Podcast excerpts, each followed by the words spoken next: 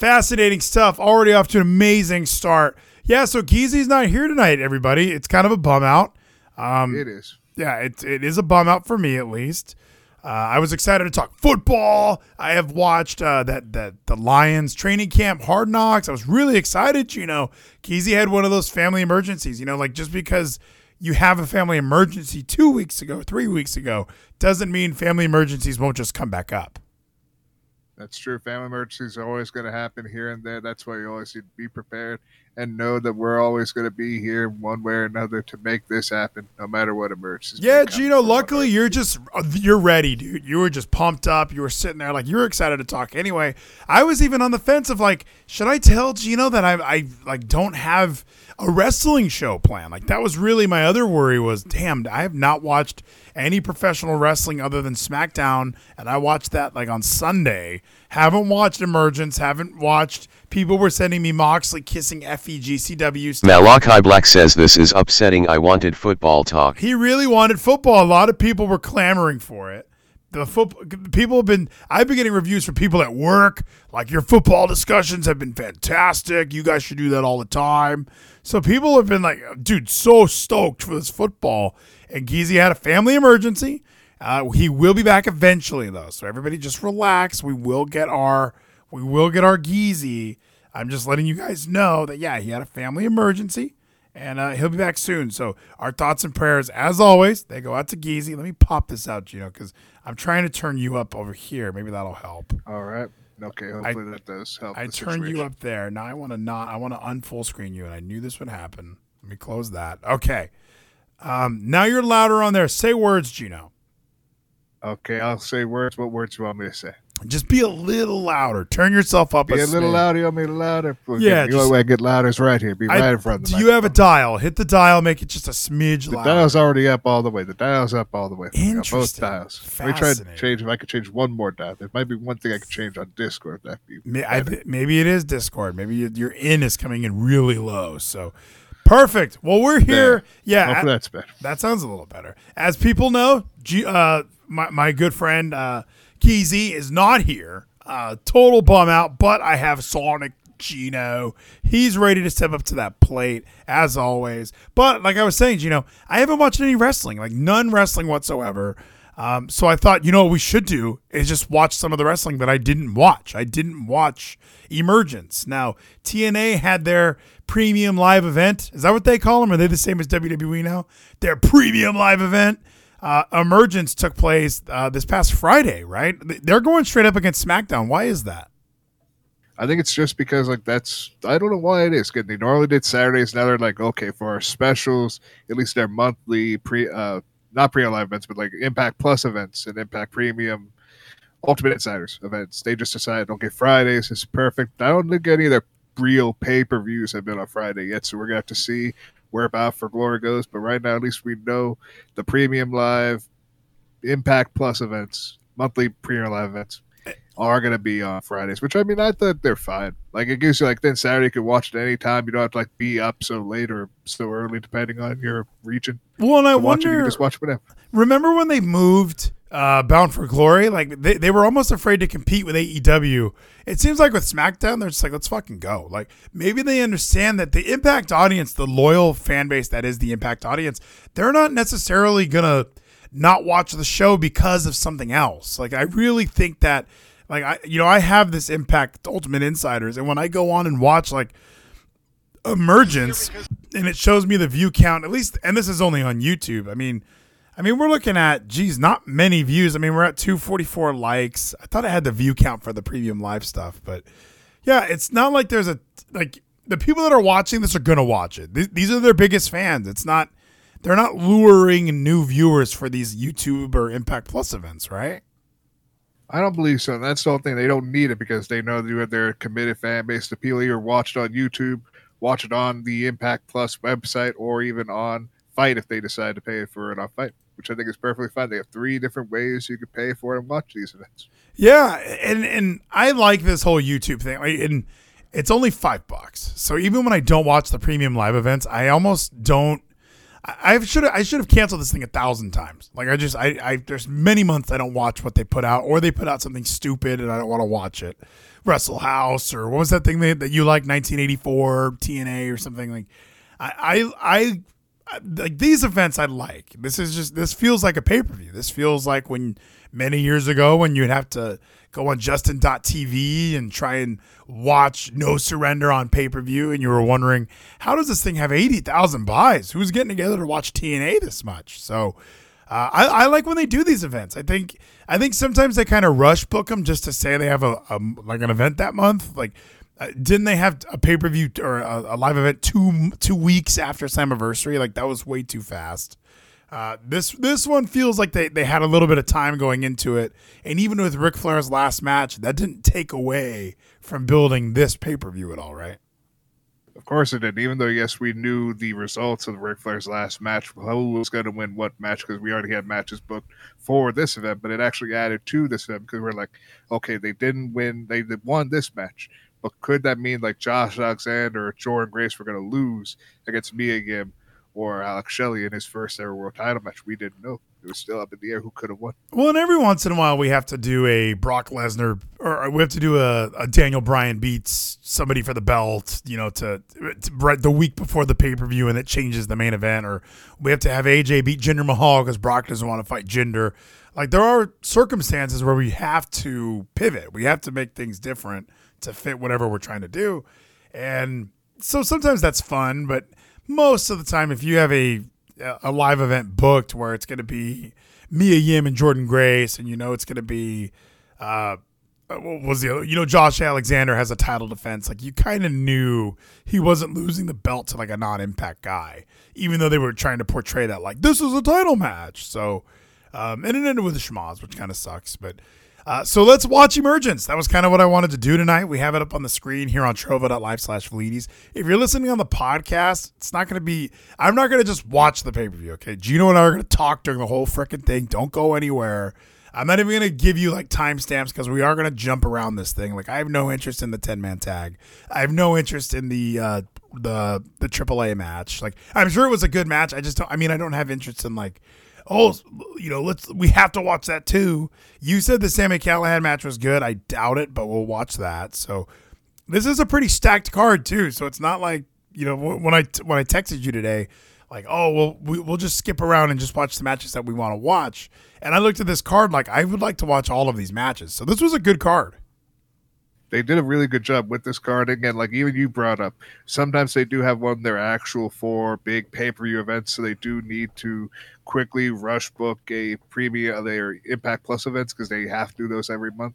But at least this did have like a whole month that they were able to build to, and they did a really good job building up to this whole card. Because again, this having the biggest moment being Alex Shelley's first ever world title match in Impact history was a big moment. I was actually really excited for. Yeah, well, is it his first one ever? Like, I, I was trying to think into my memory banks. Like, was there never a time in these twenty years where he was in some sort of a match? Because you you think back on the entirety of TNA, you think of Kazarian getting title matches. You think of like Christopher Daniels, and people would kind of be thrown in. Monty Brown had title matches. Like, there's so many people that had title matches. It does strike me as odd that wow, we never had, uh, like we never had an Alex Shelley title match. That's where do you think did it just was it all poor timing? Because I'm even trying to think when was the most successful singles run for Alex Shelley? I think like sadly his most successful singles run was when he was with Kevin Nash before right. Paparazzi production, right before then was his biggest run in TNA at least. Ring of Honor, he has done amazing run, I feel, more than Impact. But Impact again, he couldn't have that chance for that singles run that we were hoping for because they were like really wanting to promote Sabin instead. And then when Sabin got that time, it's like, oh, well, we don't know what to do with Shelley. Well, Shelley was keeps gone, leaving and sometimes gets hurt. And he was gone at one point. Yeah, when Chris Sabin won it, was when Shelley was gone. That's right. Well, because so Sabin uh, tore the ACL, and they didn't really know what to do with Alex Shelley, which was kind of frustrating. Like he, remember, he was even in beer guns. Like he was teaming up with James Storm. They didn't know what to do with Alex Shelley other than hey, you're a really good tag team wrestler. Like no, the, he's a good wrestler. There's other ways to use this guy. So it may like he could have been an Austin Aries. I don't know why like oh Austin Aries gets to be the only Austin Aries in the history of Austin Arieses, but when Sabin came back, he tore his AC, his other ACL. I remember him having the double knee injuries, and Uh, then Shelley was on the sh- like, all right, well, I guess I'm not doing anything again. Like they really had nothing for him to do. So when Sabin came back, and then Shelley was gone by then. He was like, "Fuck this company." I don't even remember Alex Shelley in Ring of Honor. Did he ever win any television titles while he was there? I forget like the actual like his title history with Ring of Honor, like in the early days of Ring of Honor, like when Ring of Honor TNA, when they were pretty much the same company, you could work both promotions. Gotcha. Like Joe was one of the big ones that did both. But like Sabin did have like kind of a good singles run. I forget like any like the big moments, but I do remember like seeing Shelley. I think that was the first time I saw him was when I was just watching this Ring of Honor. But I was like, this guy is so fucking good, and like he is like one of the best, and he's influenced. I can tell a lot of wrestlers today just with how good he was, and how good he still is, that he could still go. Yeah, well, and I, I, remember, so I do remember really enjoying Chris Sabin in the early days of TNA. He was one of the first wrestlers that jumped off the page to me. Like when I would watch TNA, I would be excited for Chris Sabin. Hail Sabin! His rivalry with Jerry Lynn was fantastic, where he was a heel because we all knew he could do the flippy X Division shit, but he would do like a suicide dive and then he would stop at the ropes and like safely get out of the ring and do like a fist drop out of the guy. Like he was such an asshole heel for for a while there, and he was doing the cradle shock and uh, like those those Fox Sports Net era TNA shows. I felt like he was the perfect X Division champion because after they had moved on from AJ just being the the perfect champion, there was this era of these these younger guys that you kind of were they were really vanilla. I remember that like that was for sure. Like these guys would not work in a WWE setting. Like Johnny Devine mentioned in the chat, Maverick, Matt Bentley. Like there were some guys that you just kind of like this guy just looks like a generic nobody, but they would have really good matches, and that's kind of what made the X Division special, in my opinion. Was that yeah, it did just sort of seem like it was gonna suck, but no, it was actually really the matches were so good that the characters kind of sh- like the characters were shining through through the wrestling and that's kind of the reverse of what WWE was. Where Malachi Black says Shelley only won the tag titles with Sabin. He must have had a great run there. Yeah, well, oh, in in Ring of Honor, yeah, I guess that was the only Shelley title win, and Shelley's even had t- success with Kushida as a tag team in the junior tag team division. So he's had a career. He's had a good career. I always wonder why he or Sabin didn't get the nod from WWE. Uh, probably size. Uh, I know Shelley's uh, Shelley's not even a full time wrestler. I hear. I guess he's like an occupational therapist part time. Is which I was watching an episode of Impact and I just thought, why would you guys even be talking about that? Like, you know, all these guys have careers outside of wrestling, uh, and I was like, that that makes this sound like really low budget, and that sucks. So uh, I don't know. So, but but this, I like that we that was a weird combo of putting Shelley over and burying him on his first uh, pay per view that he's the main event of and on the screen right now, you know another guy that's uh, main evented a couple TNA pay per views at this point? Brian Myers. Uh, his he has been one of my favorite characters since leaving WWE. Like he really has taken that. Uh, the, the, like the opportunity really because everybody went to AEW right like everybody left WWE wanted to go to AEW Brian Myers was like smart like I'm gonna go to Impact where I'm gonna get more television time, more screen time, and I'm going to stand out as one of the better performers in this company, even if it is a smaller pond.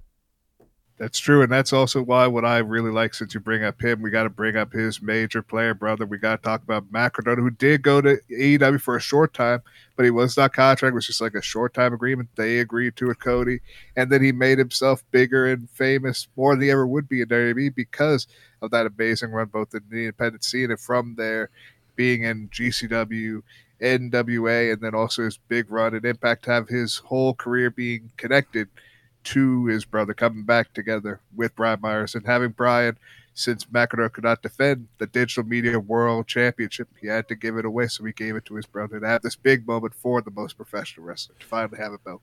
Well, and and I do like I normally I would like yell like Matt Cardona sucks, but you're so correct in the fact that I always tell I've been saying this forever. Like everybody wants every wrestler to go to AEW, and that sucks.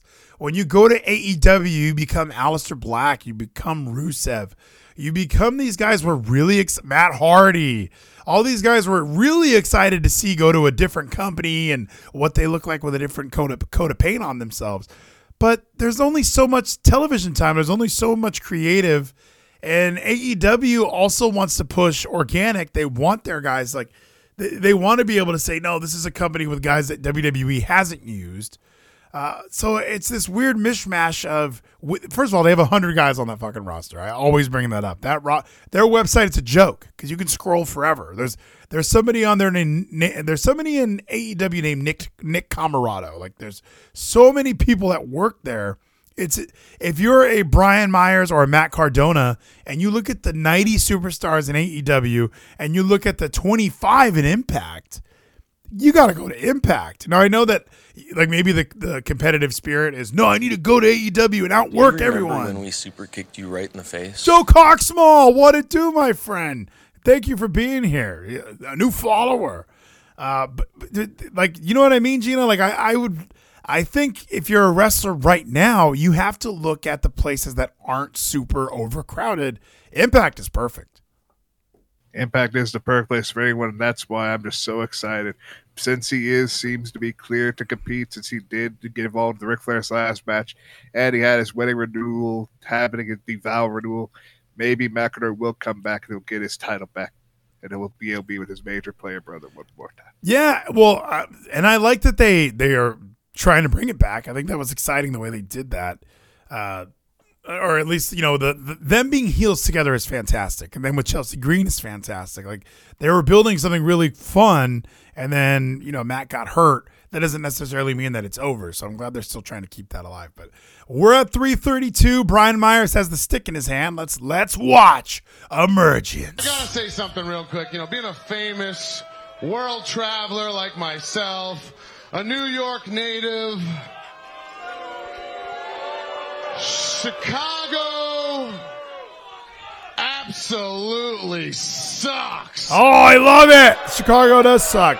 So during the promos, I'll obviously leave the volume up. He's just the You know, best on the I. I, I thought you guys would react like that. Boo me, cheer Bhupinder. Why? Because he's just like you guys. A regular nine to five loser never was, never will be. Dude, fuck this guy. I'm a nine to fiver. Does anybody else out here have a blue check mark on Twitter like I do? You don't. I do not have That's one. I am the Impact Wrestling digital media champion of the world. It's not. The He's most not wrong. professional wrestler, Brian Myers. What are your thoughts on this Goopinder or whatever his name is? Like, he's just he strikes me as one of the most generic. Like, Impact does these attempts every once in a while. Like, we need an Indian wrestler, and this guy just strikes me as he would not be wrestling anywhere else.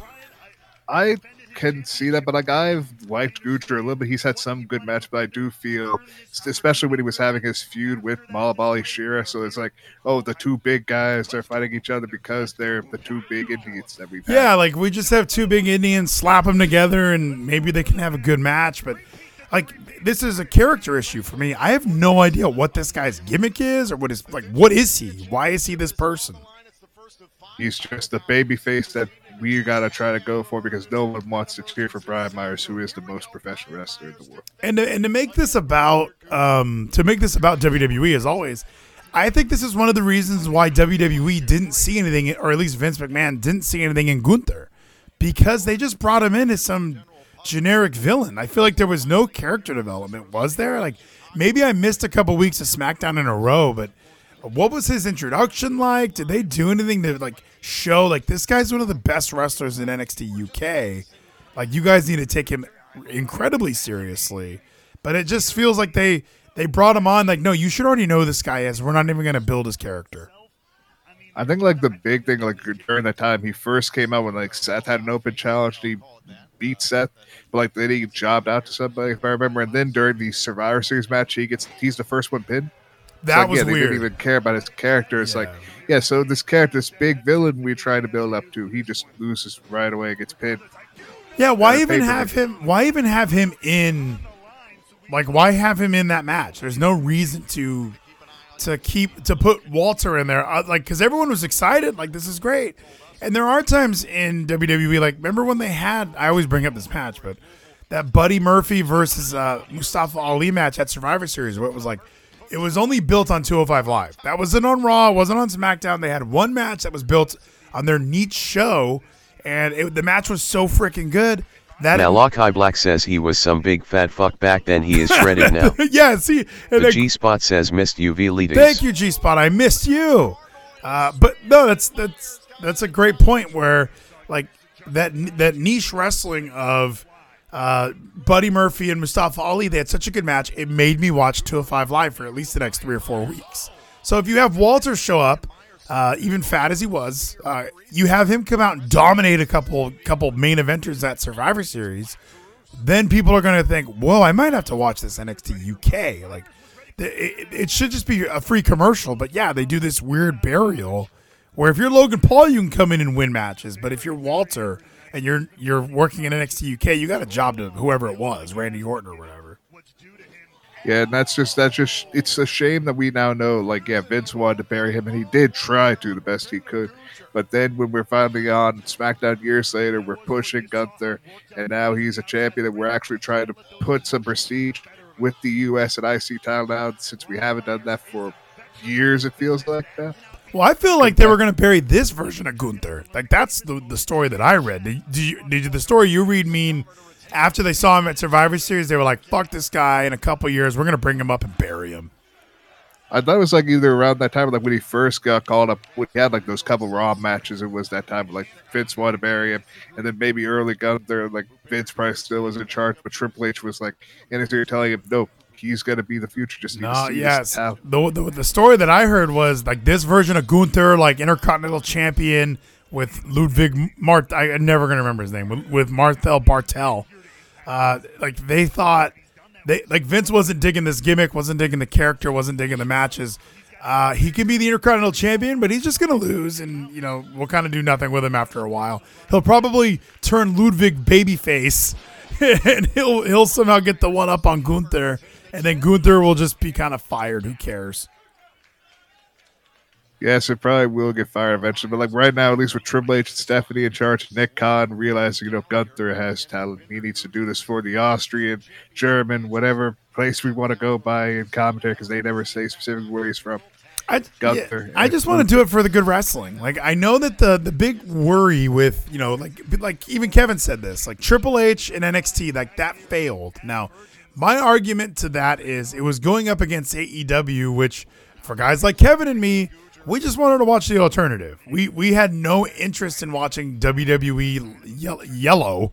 We just thought, well, hold on, Chris Jericho, the Young Bucks, Kenny Omega, like this other company that ex- that is just debuting is fresh. We've never we have no preconceived notions about what's going to happen. That was sexier to watch. Now, every whenever there wasn't a Dynamite on a Wednesday, we would watch NXT, and it was it was great. You know, it was fine.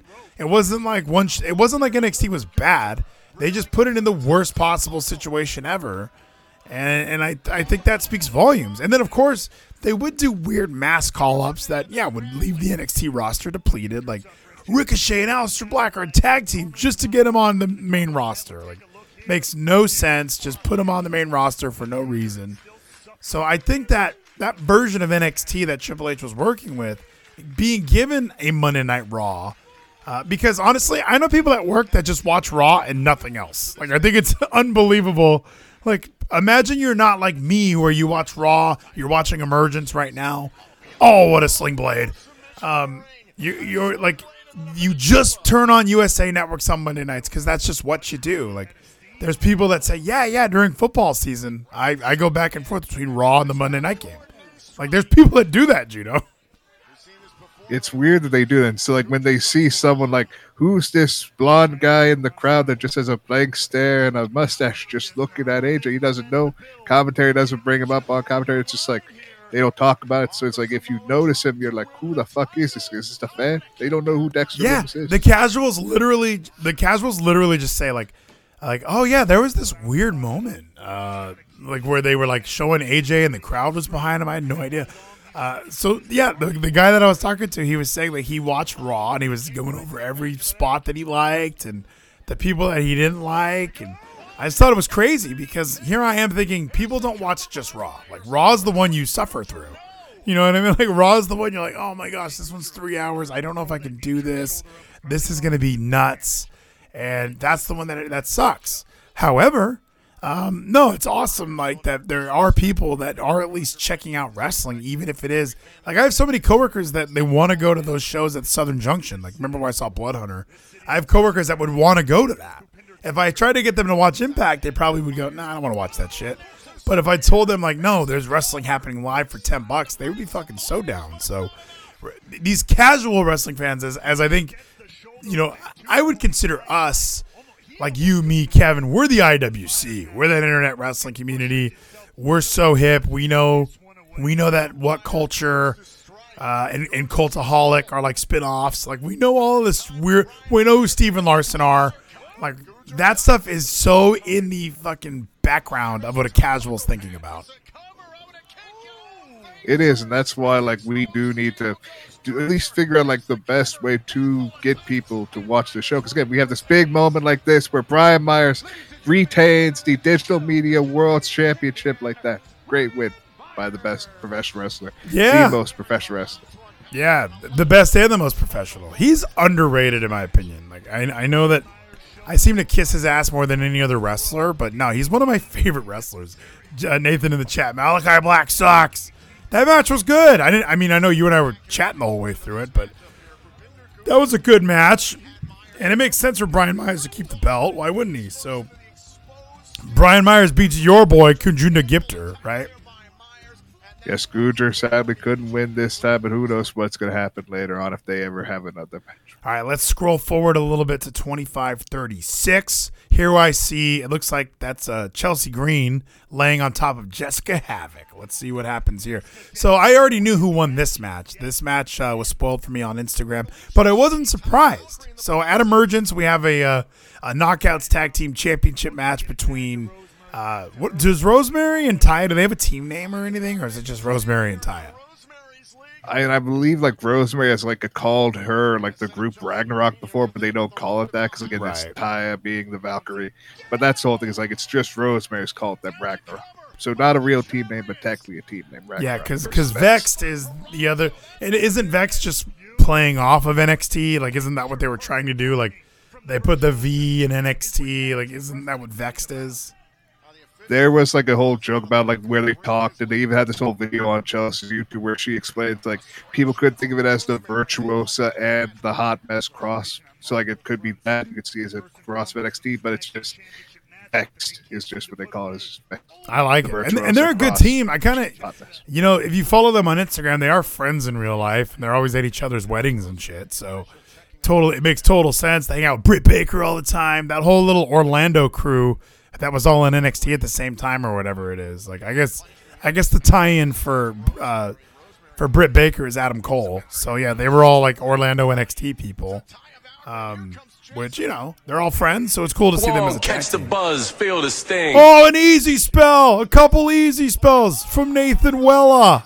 Nathan's bummed. We might have to do a football show, Come on, catch the buzz, feel the sting. Thank you again, Nathan Well. A bunch of these chicken winners. God damn, Whoa, Nathan's upset buzz, that this match already ended with that missed spot. Oh, suplex. One, two. Wow, they won it with a suplex. That's interesting. Yes, a suplex after the missed missed spot. It's a shame. Deonna could be so hot. She can be. She's still attractive. I think she's really good in the ring. So that's the whole thing. In ring, she's great. Who cares about how she looks? People think too much about it. I think it's the problem that it's like she's such on the border. Like we just want to like go all in, but she won't give it to us. You know, she looks good right here. Yeah, she's again. She's in good enough shape, but she can work well enough. Like she can work thirty minutes, sixty minutes. She can work as ever long as she needs to in the ring. She's doing good in this tag team. I'll, I will give her credit. Now I, I don't. I know that you're a little nicer about how that, that match that she had earlier in the year. I thought was terrible with Mickie James. Uh, but and she had another stinker after that. I can't remember which one, but uh, she's been doing well lately. Look, Jack Evans is there. Gino, did you hear Jack Evans was there?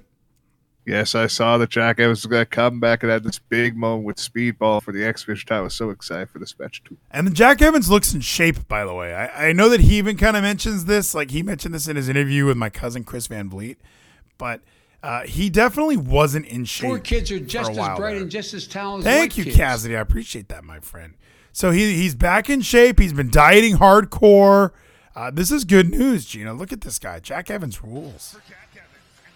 He does ruin. It's great that he's back. It's a shame that he did miss the anniversary. We had to have Andrew Everett, who actually ended up being able to pull his load and have that amazing match. But we did get to see now Jack Evans getting his moment to fight Mike Bailey.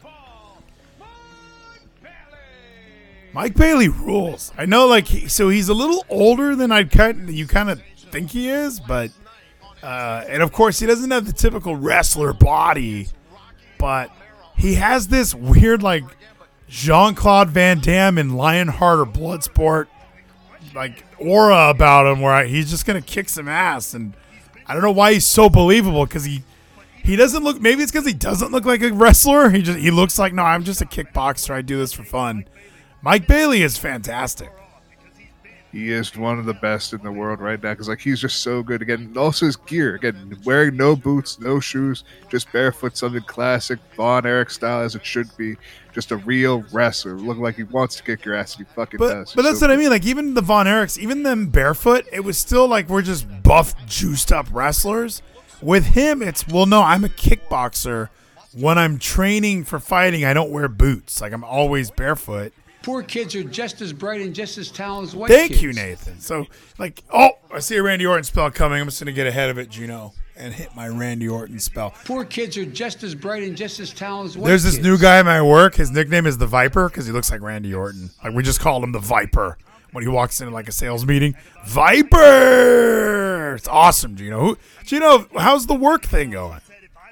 I actually have been applying to some places just the other day, actually. So like I, gotta wait to find out like a response from them. There were a couple that needed me to do a fucking what's called after it, like not a test, but kind of test, an assessment. I had like one assessment I did today. I have like another. I think I have an email that I will do in a moment after the show. Probably. I gotta find this guy. I was so on Instagram. There's uh, West Side Barbell.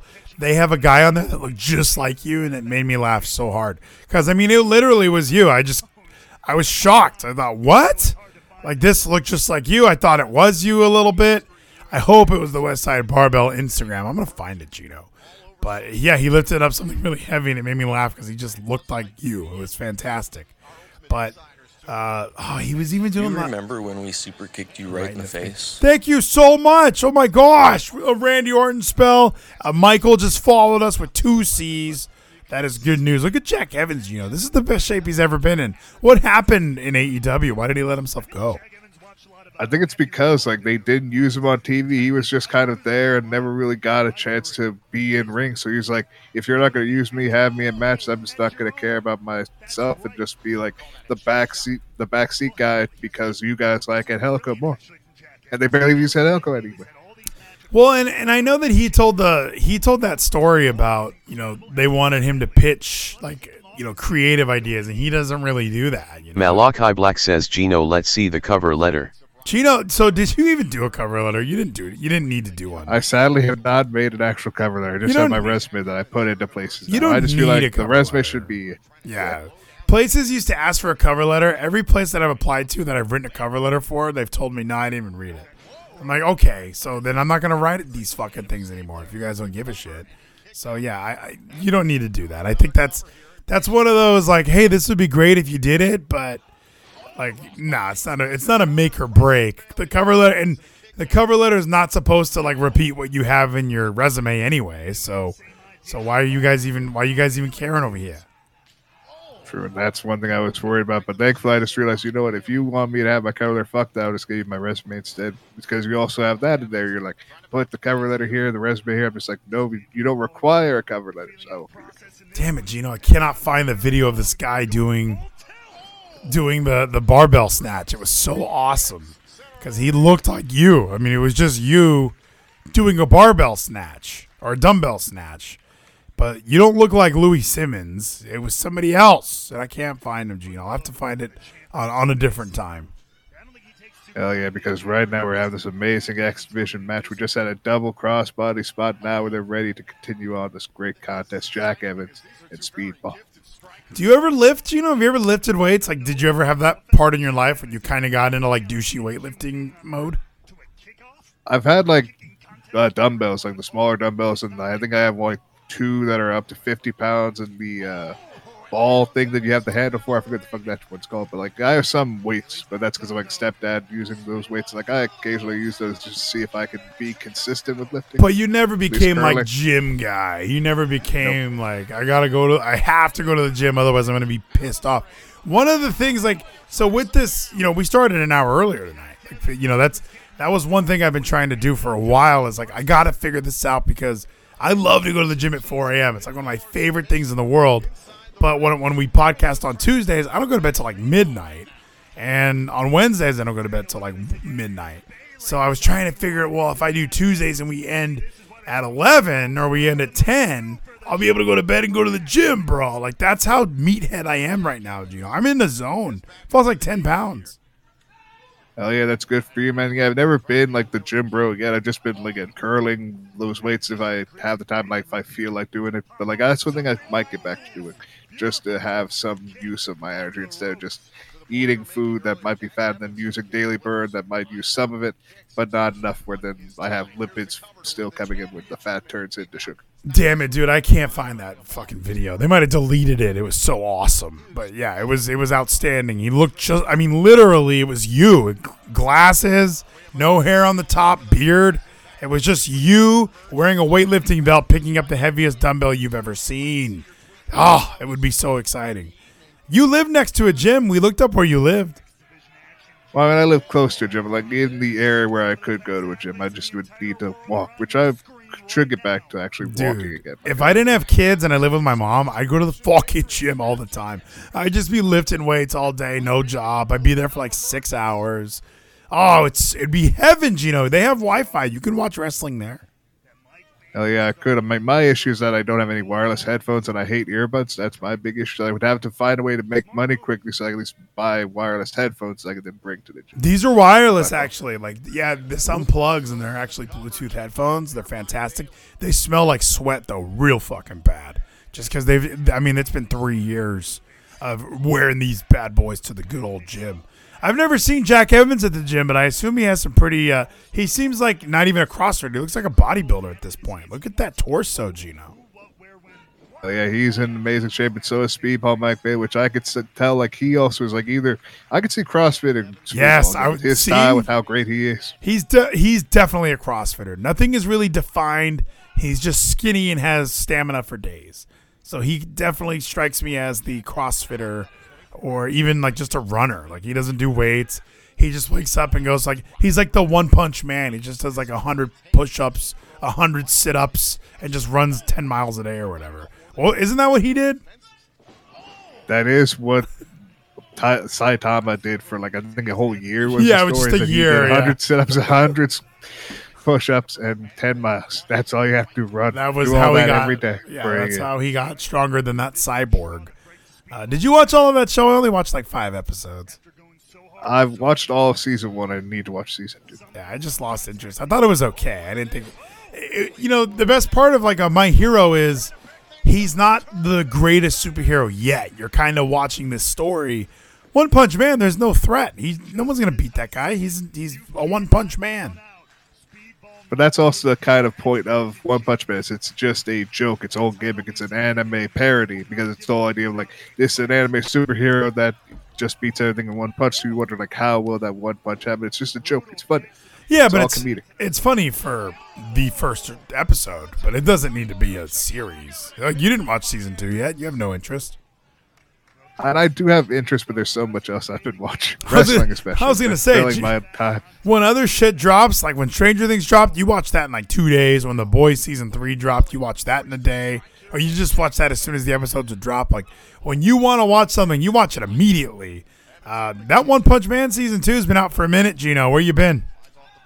I know I need to actually get up on my anime. I need to catch up on the animes, and I eventually need to fucking keep up to date and actually get caught up on one One Piece. One Piece is the big thing. I know it's going to be a big undertaking, but I do want to get caught up on that. Oh, I can't do that. That's too much. Uh, People tell me it's good. I just, much like Raw, I've not watched every single episode. I probably missed a couple here and there. And with One Piece, being that it's you know a series and it's episodic, you have to not miss ep- ep- episodes. I assume.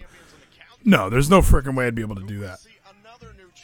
I get that, but that's why like there's stuff like Naruto and Boruto, which are connected, which you could watch since it is technically finished. But yeah, One Piece is never going to end, and I'm looking forward to when I do eventually want to and have the time to catch up on. One. Of my coworkers was watching Boruto today, and I even thought it was strange. Like, so I'm on I'm on one team, right? And I go visit this other team. They we all do the same job. I would never, in the middle of a workday, just have my phone on watching anime. Like that whole row of people was watching shit. I thought, what are you guys doing? Like this is why you guys aren't having good numbers this week, is because you guys are watching anime as we're all at work. Like, it was it was baffling to me. I couldn't believe what my eyes saw. I wonder if any of them are listening to the, listening to this. But I thought that was so strange. Like, how are they all just watching anime right now? It's because like they're just so accustomed to it, and they want to be caught up on everything. Probably some of them are Malachi watching Black One says Piece trying fire them up. V-Ladies. I don't have that authority yet, Nathan. Once I get that authority, dude, I'm just gonna hire Gino because I know Gino wouldn't do that. Hell yeah, I wouldn't intentionally try to find a way in time to watch either anime or wrestling while I'm working. I wouldn't try that. No. Look, speedball. This is the best part of the speedball match is when he's tired. He's really exhausted, man. There's nothing left in that speedball tank. Weird kick to the midsection. Are they having a weird miscommunication here, Gino? They might be just trying to set up for a spot, like trying to call, okay, what should our next big spot because they don't want to finish it because they know they still got some time left because referee probably told them, hey, you got this much time. Whoa! And there's a lot of times where in matches now they don't want to do the rest hold or they don't want to do the double down. So they do awkward moves like that where it's like, oh, weird grapple, weird grapple, weird grapple. Okay, now we got to figure it out. Yes, and that's what's good about like the X Division. Sometimes, yeah, you do notice it in the moment, but then they do get to like the big spot they're working towards and you didn't expect. And sometimes it gets exciting, especially when there are like five or six X Division stars in the match. So you have like so much going on at once. And with Mike Bailey, do you like? I, he's the perfect X Division champion because I don't see him ever becoming the, the world champion. He's gonna have matches for the world title. I think him and Josh Alexander would have a fantastic match. But do you think this guy's ever going to be an Impact World Champion? I think he's going to have an Impact World Championship match against Josh Alexander one day, but not win it. Yes. Yeah, he's not winning it. Like he doesn't have the shoulder muscles to win a belt. Like no offense. Like look at Jack Evans. That body can win titles now. This guy could be the Impact World Champion. He has the shoulder muscles for it. But Jack, Mike Bailey doesn't have that. Mike Bailey doesn't have the. He has the Rich Swann thing. You know what? Take back everything I said. If Rich Swann can be the world champion, pff, Mike Bailey should be a two-time champion by now. Because Rich Swann's body, when you put him on a poster, he just doesn't look like he's the best wrestler this company has to offer. That was always the issue with him. Like, if a, if a guy like Sami wins it, whatever. He's like a big, odd-bodied guy, but he's still got some size to him. Like a Rich Swann or a Mike Bailey, these guys don't look like they're going to be able to beat the heavyweights. Like wrestling, still like even though there's no more weight classes, they still kind of need to realize in the world of fighting, we can't just have all the little guys win. Even Rey Mysterio has shoulder muscles, you know. That's true, and that's why like Impact is willing to give these people the moment that no other company would. Like Rich Swann being the world champion was a big moment and a big surprise. No one expected. Just like that German, it's like what was Spider Super. Spiderplex. Here comes the spinal big- tap. Oh no, he missed it. Yes, because the spiral tap was always from behind in the back. That's what AJ. And it was always What's Jack the- Evans' move. Ultimate weapon! Yeah. Oh, about big win. Dude, that shit was nuts, you know. What? Oh, they're burying all the good talent in this company. This place sucks. That was a good The match. Ultimate Weapon is an amazing finish. That's thing. Mike it's- Bailey's great. The Ultimate Weapon because he's a big Final Fantasy nerd, like we all should, because Final Fantasy is the best video game series of all time. Is it though? I don't mean to. It's not. Everyone says that. Everyone, It is. everyone pretends they like all those games so much, but no, they're not that good. And everybody always talks about, well, Final Fantasy VII's so good. No, it's not. Let's all relax. We all would rather play Call of Duty or Halo anyway.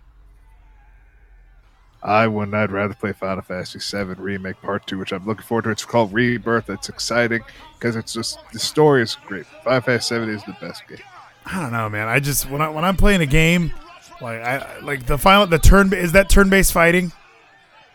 Final Fantasy VII is turn based. Remake is not turn based, though. They changed it. Skip me. You skip me on all of that. Skip me on all of it. I don't want to play Pokemon. I'm okay. I'm gonna play other games. What are my favorite games? I don't even remember. MVP 05, that's turn-based fighting, I guess. Technically, all sports games are turn-based. Football is very turn-based. If you think about how nerdy football really is, you're trying to pe- get. It's a very nerdy sport if you really try to think about it, like uh, fucking turn-based sport, turn-based game. Yeah, there's Football's rules. dirty. Yes. Th- yeah, much there's- rules, there's so much rules. shit you have to pay attention. Yeah, it's a very smart. It's a smart person's game. You're correct. I think a lot of people try and just chalk it up to a bunch of meatheads out there, but no, everyone's got an assignment. Everyone's got a different assignment, and everyone has the same ultimate goal. If you're on defense, don't let them score. If you're on offense, we need to score. But if you're, you know, if you're an offensive tackle, don't let these edge rushers get the quarterback. If you're a quarterback, throw the ball to somebody. Like everybody's got a different role. It's a very smart game. I like that you use the word nerdy. Because like sometimes when people use the word nerdy, it's like a cool thing now. Like, oh, this is for the nerds. But no, nerdy in that context, you were trying to make it sound bad. It's a good thing, Gino. Smart man's game. What happened to Maclin? Why is his body not cut anymore? What is he on the Deonna diet? I think Deonna might be cooking food that might not be a Malachi good Black diet, says so they're football just does not eating- have maths and information for Gino. That's true. There's Yes, no- they do. Here's the thing, Mister Malachi Black, Mister Nathan Weller. It's all about math information with football. It's basically a lot like Blood Bowl, the fucking Warhammer version of football. It's all turn-based football. What's Warhammer? Warhammer is this uh fucking franchise that's all about like there's it's it's fantasy, but it also goes into sci-fi as well. Like there's Warhammer 40k, which is whole universe, like forty thousand I think I think the big difference though, Gino, is like here you are like telling people here's what football is. But when you're in the when you're playing the game, like okay, let's let's all let's keep talking about it. Like no, those people don't talk about it. They have to get out there and do it. So I think yeah, War Warhammer is the Vermintide game, right? So like that's Yes, a that vi- is Vermintide. it's a video game and there's strategy to it, absolutely. But at no point are you going into Warhammer and actually doing that. Like, did you ne- you never played football? I never actually did play football. No, Oh, see, Gino, that would have been very. I feel like that would have developed your character so much if you had just been out there in the trenches with your boy. Did you ever play any sports?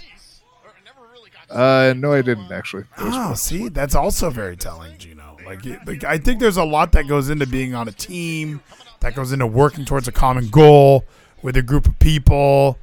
Uh, what was that? By the way, that was the match part one. That's part one of the match. oh, That's this match now. sucked. Then okay, let's fast forward. It gets good though. That's part one. The match is done. So that's the, that match done. Is But this the match gets better when the match continues. This is Eric Young and Sabin. That wasn't on the. Yes, it's the tag match. That wasn't on the list that I looked at. No, it's the tag team match. Violent by Design versus Kushida and Sabin. Oh, that's it. Okay, I for some reason I totally had that mixed up. Kushida, former member of the NXT roster, former member of Jacket Time, um, really taking a step down here, going to Impact Wrestling, right? Gino? No, I don't think it's a step down because he will have his friend. He does have his friend Alex Shelley there from the Time Splitters, but right now he's teaming with Chris Sabin, the other part of it. So almost like it's a time machine, not a time splitter. These guys aren't winning the belt, right? There's no way. I don't believe they could win the belt, especially because we do have the ten man tag. Wait, there's no belts in this match. This is just a Yeah, tag there are no title match. It's just Oh, a ah. tag team match. That's right. right, The we tag just- titles are on the Good Brothers. We'll watch this later. We don't need to watch this now. There's not even a fucking belt on the line. It's on pay per view. We should listen to Kenny King, by the way. Uh, you were just giving Kenny King from. Okay. He actually is really good. Okay, fine. I'll listen to Kenny King. I'll Kenny listen, King's good. You know Kenny King's good. Come I'll on. listen to the guy from The Bachelor. All right, let's take a listen. We got a new subscriber. B2, welcome back to the party. 17 months we've been on this site. We were on this site during a pandemic, Gino. Isn't that nuts? It is nuts, man. But the thing is, B2 knows how good Kenny King is. He subscribed just at this moment because he wants your Kenny King speak. I'm a Kenny King best. guy. I, I've been saying that for years. Whenever I watch Ring of Honor when it was dying and fledgling, and Kenny King wasn't the world champion, I always kept saying that's why they're fledgling and dying. Is their best wrestler isn't their champion. Their champion is uh, PCO, who sucks. Then the next champion was Rush, and then like they just kept going backwards. I was like, no, you got you have Kenny King. Stop booking all these velocity talent to be your champion. Yeah. So, in case you don't know, or in case you just slow, my name is Kenny K I N G King. He's the pretty boy Pitbull. And the reason I'm out here is because it's a very big night for my squad, my family, honor no more. See, tonight we go five on five in a no DQ match against the lamest boys on the block, the Bullet Club. And if we lose, honor no more must disband. Well, I'm gonna tell y'all like this. The Chicago Bears got a better chance of winning the Super Bowl than the Bullet Club does of beating Honor No More. And that's all I got to say about that. Gino, the Bears are a football team. Reason I I, am out that. here is because there's a guy. There's a guy so scared to death he hides in the shadows. There's a guy who's such a coward, his heart pumps so much Kool-Aid that he wouldn't even dare square up on us face to face. He attacks us from behind. You might call him the red-headed rebel Heath. I just call him the ops. Oh, he's So my since we in. Chicago, and I know how Chicago deals with the ops, I'm gonna do them just like that. Whoa, See, I'ma slide on Heath like I'm from O Block. I'ma spin the block on Heath like I'm from 63rd. The bottom line is, you red-headed rat bastard, I got a concussion with your name on it. And we ain't gonna wait till the five on five. Bring your ass out here so I can lay you out. Let's get, where he at? Where he at? Oh, y'all, y'all still fighting? Oh, they're still going, dude. Beat them up. Yes, they're gonna keep going, but this is might all just be a distraction for Heath. But who knows? They're just fine though. They want to kill each other. Maclin and Sand. So lame. Malachi Black says listen to the Skeeto speak. Well, I was even thinking, I was like, are they in a bad area of Chicago? Like, are they in a nice area and all these white people are like, what is he talking about? Oh, his hands. That might have been the case, but at least they at least there was a part of the crowd which understood when he was fucking going with the whole block, talking about the shit about the ops, killing motherfuckers. Isn't that offensive, though, to the black on black crime? We shouldn't be mentioning that on pay per view, you know. And I guess it's not true, but at least it's their way, like at least referencing what's happening, the problem, but not. What's yes, their not way? What the hell does that mean? No one talks about like as much as we should. People on television, we should be talking more of the real problem. Gino, us- trying try to help them. Whenever there's gun violence, we always, or whenever there's Black Lives Matter, we always bring up how many dead people were killed in Chicago over the weekend just because it was the weekend. But nobody wants to do anything about those black lives. We only want to do the the nine black people that were killed by the police. That's true. We need to actually have it be in a better, an actual focus on real crimes and actual real murders, and hopefully fix the re- issues we have, especially in Chicago, and fix it and make it better. Let's see homicides. Let's see Chicago Sun Times. Uh, I mean, there's like a they have like a rolling count. Like, look at this. 415 victims were killed in Chicago in 2022. When you click on, uh, wait, click on male. 352 were male. Cause shooting. 333 men were shot in Chicago. Make them black. 268 black men were shot in Chicago in 2022. So that's a lot of people, Gino. And when we're trying to help and like say, like, here's one of the main leading causes of, of like they want to blame guns, but Chicago has very strict gun laws, but there's still 268 men being shot and killed in Chicago. And it's not even September. It's not, and that's the thing is that it's going to keep going up and up unless we do do try and do something about it and fix this. But as people that we are, as far away as we are from Chicago, there's something we individually can do. But hopefully, by at least bringing that up and bringing attention to it, we can help fix the problem. Well, and I tried, you know, I have hashtags and headlines where I read the dumbass headlines and at least let people know here's what they're showing you. They're showing you like, oh, well, people are being murdered in a in like, oh, like, even the something like um, like even something like what was it? Because even Brianna, like there were so many people that were killed in 2020 that that made headlines, and here was the storyline. We have to focus on this, but not this. Like Black Lives Matter want to attack the police, but they don't want to attack Chicago and black on black crime. Even Shannon Sharpe on his own show was like, people always want to make it about black on black crime. And it's like, well, Shannon, TBH, uh, I just found that 268 people were shot in Chicago. Uh, I mean, I'm assuming it was mostly black on black crime. Uh, don't you not? Do you not want to help? them? Do, you, do are we not supposed to help them? Like, that that always blows my mind. That that's just that's an argument nobody wants to hear nobody wants to talk about, right? it really is surprising. No one really wants to talk about the real issues. Like, yeah, they want to talk about like the generalized version of it, but not talk about the specifics when you do go into those details of like Chicago or any other specific state when these problems are really going on. A shame. I heard this song, Gino. This is so relevant. We're talking about it. The Kenny King brought us here. Everybody talking about all the street shit, they don't wanna give it to you real. Flashing cash all up on Instagram, that should advance money from the deal. Niggas worth 10 mil, move to Hollywood, still acting like they in the field. It's easy to talk shit on social media when you safe living in the hills. It's okay for niggas to keep talking about killing each other in every song. But if you mention one word about the LGBT, that shit is wrong. They don't even be about them, they just think it is. They cancel you, now you gone. I don't even know if Lil Nas X gay, I just think they use him as a pawn. I just speak on how a nigga really feel. I know I'll never be trending. I ain't never changed like them other dudes, I've been the same nigga since the beginning. I think they wanna take all the little black boys, make sure they grow up to be women. Everything on TV is gay now, you can't tell me they ain't no agenda. My sister told me don't be ignorant, get the vaccine, it'll help. Well, she know damn well the government ain't never give a fuck about a nigga health. If they do, how come they only give us free health care when we locked in a cell? Which reminds me, free my nigga Ace, hold it down, hope you're doing well. If you rap about the same shit as everybody else, your views will go up. Social media the one unpositive, they don't want niggas to grow up. I make songs trying to get niggas to stay out the streets, I get no love. But as soon as I start talking about how I used to sell crack, this shit blow up. See, Gino, this it's everything's look over here. Everything's smoke and mirrors, bro. Everything is oh well. Like this guy is so true. I've listened to a couple of his songs, and yeah, he has songs that are about smoking weed and selling heroin, and those songs have so many views and listens. And then he's got songs like that, and people are like, no, I don't want to hear this shit. Like I like don't don't make songs like that. Look over here. Like we have the answers to the problems, but they don't want the answers. They want to keep the problems controlled. And that's the whole big problem is we need to figure out like how to change that control and actually focus on what really matters and fix the problem. That how but there's nothing we feel we can really do but just stay back because we don't know what we can really do to fix the issues. I know what we can do. We can watch Moose and Gia Miller backstage here at Emergence. Uh, looks like I missed the Lucha match, which I'll watch later. I'm sure it's really good. Uh, wait, I want to go to the beginning. Did they just interrupt his interview immediately? Not immediately, he does speak.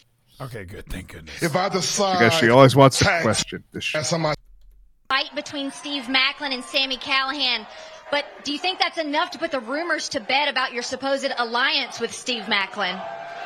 Gia, as I was enjoying my night off, I was actually thinking how great you are at your job. But obviously, I'm mistaken because every time I see you, you ask me the same. Alfie Gray, thank you for the sub. Oh my gosh, negative one just says, "How long have you been live?" Only for one hour. I, you have to be in the Discord. I had a thing that said we were live. Twitter said we were live. Don't worry, we're still live though. Damn dumb. Malachi Black says I would fuck Gia Miller. I'm liking Gia Miller in this shot, Gino. Do you think just having her hair colored was was enough to like really change mine and Nathan's perspective? It finally was, and you're going to realize just how great she is, especially when she's right next to Ace Austin one more time because they're the best couple in the rest. You think so? Better than Alicia Atout and uh, Richard Holliday. I do believe so because Rich Holliday, he's a decent enough heel. He's a decent enough backup, Oh, but I feel whatever. Austin is even better than Richard No, Holiday. no one's better than Richard Holliday. I'm sorry. I, I watch. If we could talk niche wrestling, there's nothing better than calling your fans the consumers. I think that's just the funniest thing. You're breathing rarefied air. He has a lot of cheap heel shit like that MJF does, but it's just more funny to me. Like when MJF does stuff, it's kind of like he's an asshole weasel. But when when Richard Holliday does it, it's it's funnier, and maybe because he's more handsome. Now listen to me because I'm only going to say this once, and this will be the last time I say this. Maybe it is the orange. Me and Steve Maclin is not a thing. We're not an alliance. We're not in cahoots. We're not a tag team. We're not even friends. In fact, Sometimes Moose has trouble talking though. Like I'm sorry, like that. I, like this is fine. That's his lisp. You're being very rude. It's his lisp. He has no control over it. Sometimes gets in the way, but he's still good. Cody mic has control. I look, Cody's got control. I just mean the way he's delivering this is like really like. ugh. don't need Steve Maclin's help to beat up Sami Callihan. If I decide to beat up Sami Callihan tonight, That's well, why, even the cadence, not even the lisp, just how slow he's saying certain things and how is that? Do you think his speech coach? That's what they tell him. Like, in order to conquer your lisp, you just have to talk slow. Like, is that where this is going? it could be like from that and also like what he might have learned from his time when he had the whole feud with EC3, like how they both were going about the whole promo and him trying to become the wrestling god that EC3 was making him be, getting to that point for him to control and free his narrative to be the wrestling god. So he feels like the wrestling god should be speaking slower and in this kind of cadence. That's That a good call. of god. Like if he this reminds me of EC3. That's a really good call. Like it's EC3 has a way of I'm gonna I'm gonna do a promo that you're gonna remember. Whether it's shitty, whether it's awesome, you're gonna be talking about this later. And maybe some of the advice that Moose got from EC3 was make your words impactful. Say it's something that stands out, like you see this logo, or even the one percent stuff was fantastic. Like all of that really was him just trying to be my sweet Aunt D. Like I'll never forget him saying that over and over again when he first showed up in Impact. Now that character sucked, and I think he ruined it. He's the death of Impact Wrestling in a lot of ways, or at least the the death of TNA in a lot of ways. But uh, I I hear Moose delivering this promo, and I'm like, this is not good. And by the way, from the chat, good question: Is EC3 still running shows? You keep me up to date on all that stuff. What's going on with control your narrative? Like, what are him and Braun doing now?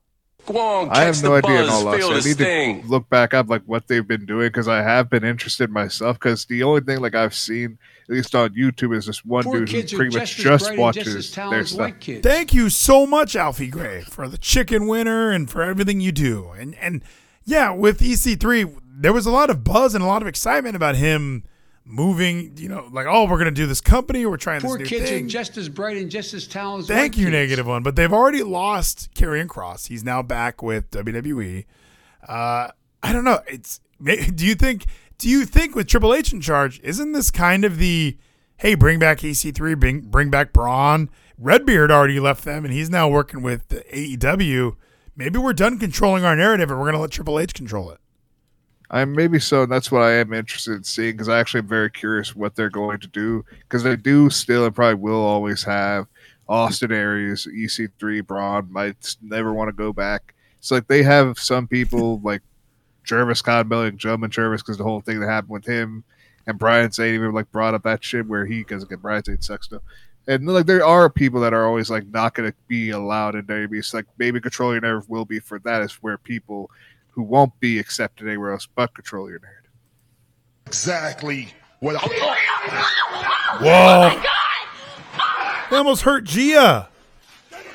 Yeah, you see, Sami's a piece of shit getting involved. So now Moose is just doing this to defend himself because Sami attacked him. So he's not connected with McAfee. He's attacking Sami because Sami attacked him. Why did Sami attack him?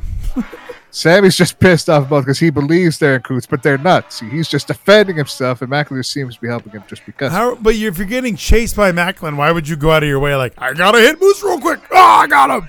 Like it Because makes no Sami's sense. insane. He wants to beat up both of the people that he hates and that both hate him equally. For some, Malachi he Black so says that the shit is the worst. Yeah, this is not good.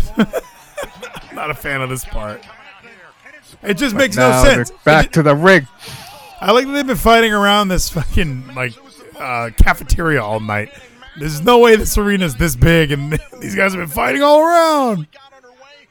They were fighting everywhere outside the arena. but We weren't able to see it. We only see what we saw inside this area. So now they're back in the ring. Why do they have two cameramans next to each other? They got a bu- not not this side, but the other shot. There was a two dudes with both with cameras, right? Who's coming out? Who's that? Scott? Could be it could be Scott D'Amore. Oh. Dino, he's fine, but he doesn't want to do commentary because he's not as good as Matthew Rehwoldt, who's the best. Tila. It's good that like we found like Matthew Rehwoldt to be on commentary, and he is a lot better than D'Lo. Even though D'Lo is good, Wow. Matthew Rehwoldt Shots and Tom fired. Are really good together. Shots fired. I like D'Lo on commentary. Like D'Lo's good, like that's it. But like when you have Matthew Ray Walton, Tom Hannifan, 205 Live's greatest. 205 Live crew. Oh shit! Holy shit, Scott D'Amore! Why did he just come out to begin with? We need to have security. Shame on me, guys. Oh, gotta turn it up for this part. There would not be a regular wrestling match. So that, that's my mistake. And I can rectify this right now. Let's try this all over again, except Moose, you're banned from ringside. Callihan versus Maclin, only this time, no DQ, anything goes. Spencer, get the bell. Get out of here. We need a special enforcer. Yes, they need to make sure they stay in the ring because Moose could just show up anywhere. Tom He can't be in Hannifan loves it. Oh, they get some color in this match. We're gonna watch this one.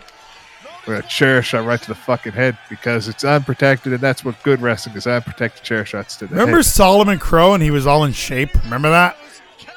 Yeah, I do remember that. I also remember what was his other bird name in Lucha Underground? Oh, Jeremiah Crane. Yeah, Jeremiah Crane. He always had a bird until Impact. He's no longer Birdman. Jeremiah Crane ruled. He did. He was one. He still technically is alive, so he could go back if Lucha Underground is the thing again, which it never will be. It never will be. Luchasaurus cannot be again because Luchasaurus died on Lucha Underground. I don't remember that. I don't remember. I don't remember all of Lucha Underground. I just remember going back because after season two, I think I really didn't watch it as much. I got married. It really cut into my Lucha Underground time. I get that for the very short time Lucha Underground was a thing. I get that you had a Season one. going on, Season you one was so good. I, I really do look back at season one as like groundbreaking. Ricochet was the main eventer. That's how good Lucha Underground was.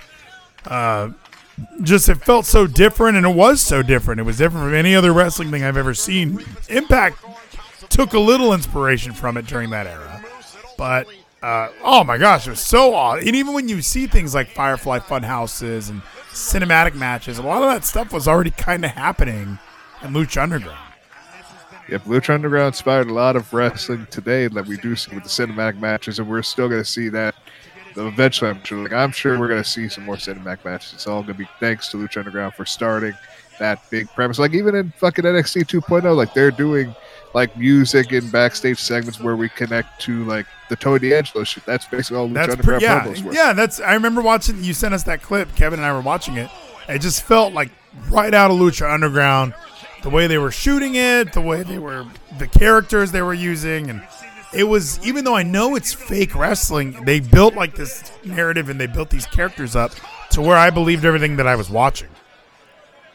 Yes, and this whole story they're doing with the whole Santos is trying to get his family finally out of this whole situation with the with the D'Angelo family, but now Santos going to be putting his career on the line where he's going to get kicked out of NXT if he loses, but his family could leave the D'Angelo family if he wins. So we could get Legado del Fantasma or Santos gets called up, which either way it's going to be cool. Who did Maclin say that he hated in NXT? Didn't he have like a tag team that he really didn't get along with? Was it Enzo? It probably would have been Enzo and Cass. Like he seems like a more professional guy. Like Enzo seems like he would be more like the fun-loving dude. So like Maclin would like seeing him probably as like a piece of shit who doesn't really care about this business like Maclin does. Damn. Yes, they're just trying to kill each other here. You see, See, I like- cactus up. See, I like that move. Like it was just a simple, like kind of an elbow drop, but really was like a hip drop onto Sami's like chest. I really liked that. See, even Nathan says that was sloppy. I almost like that more than like doing like some sort of a plancha. Like that looked like it really fucking hurt. Yes, it's better than the cactus elbow drop that Mick Foley would have done. Just fucking try to really kill the guy. Put all your weight on him, not some of it. Well, and you know, typically now in wrestling, you have to wait for the guy to get up and do a suicide dive through the ropes. Like that, that looked like it really hurt. This match rules. That's the thing. Sami Callihan's great at Maclin, even though yes, he's not in the shape that he was in a few months ago. He is still good. Look at him. He- He's willing to get color in this match because he's that fucking. He can be good. I, I know that he can be. He's a fucking Marine. Like, they, they could do so many awesome things with this guy. But they had him do Juggalo Face, that one pay per view. Uh, he's done some pretty, and he's had some really terrible matches. That match he had with Trey Miguel and, uh, oh, that triple threat match that we love. Who was that with? It was Trey Miguel, Maclin, and who? Ace Austin? I think that was Laredo Kid. Laredo Kid. Oh my gosh. Botch Fest 2022. What is that, a Swiffer? He's got a This sweep. is He's gonna make wrestling. Clean sweep. This is wrestling. You need a broom. Let's It's go. actually a sweeper, not a broom. We need a broom spot instead. Oh, this guy's awesome. That's what Baron Yes. Corbin did when I was there live. We were all laughing about the table, and Baron's like, "When we put his ass to a table," and he slid it back out of the ring. It was awesome. See, what I do like what Impact does is what WWE used to do is like they show like tweets like that, actual tweets, because they show like there are people who care about the social media. WWE Like, can't. WWE can't do that because then half the fans will go to that person's page and see they like Trump, and then they gotta cancel him. That's true. A lot of people during the wrestling show would go to that person's Twitter and care what they really think. Yeah. Focus on the other thing and not the wrestling opinion. Auntie with the good tits, you know. it happens. But look, did you see that he did the better version of that whole fucking Moxley spot? He actually did a sleeper. No, there's no instead. better version. That, That was move- better version. That move is so stupid. Oh no! Did a sleeper. Oh. T-bone. That now looked like it Lockeye hurt. Black says McLean is on that Deonna Purrazzo diet looking fat as fuck. He is looking bigger. Like when he showed up in TNA, I thought, "Whoa, dude!" He looked really fucking yoked. And here we are a year later, and he's not as yoked. And it's not like they're on the road. Like Impact doesn't have the same travel schedule that WWE had. Like this guy should just be at his home gym getting ripped. That's true. So, but maybe after their proposal, and I don't think I don't know if they're officially married yet or wedded yet. So I think maybe they're just like enjoying themselves now before they do work out again in a ah. regular schedule. Like I don't know what the issue is. Like I do miss them both in better shape. Like If he was in love with her, he would marry her. That's true. And they both are in love together. I don't know when their wedding is, but they she did say yes to him, so we're looking forward to when they are. Well, I'm just saying they're living together out of marriage. Fucking sin, bro. Look at that chair shot to that a fucking Angus Maclin's a professional willing to take that shit, not protect it.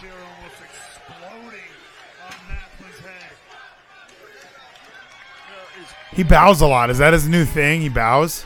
He bows to the crowd because he's all about just the theatrics because he's a great wrestler. He's a professional, but not the most professional wrestler, but he's great. I mean, he just bows a lot. You know what would make him a really good professional wrestler? If he worked out once a week. If he did a little more exercise, he would be very awesome.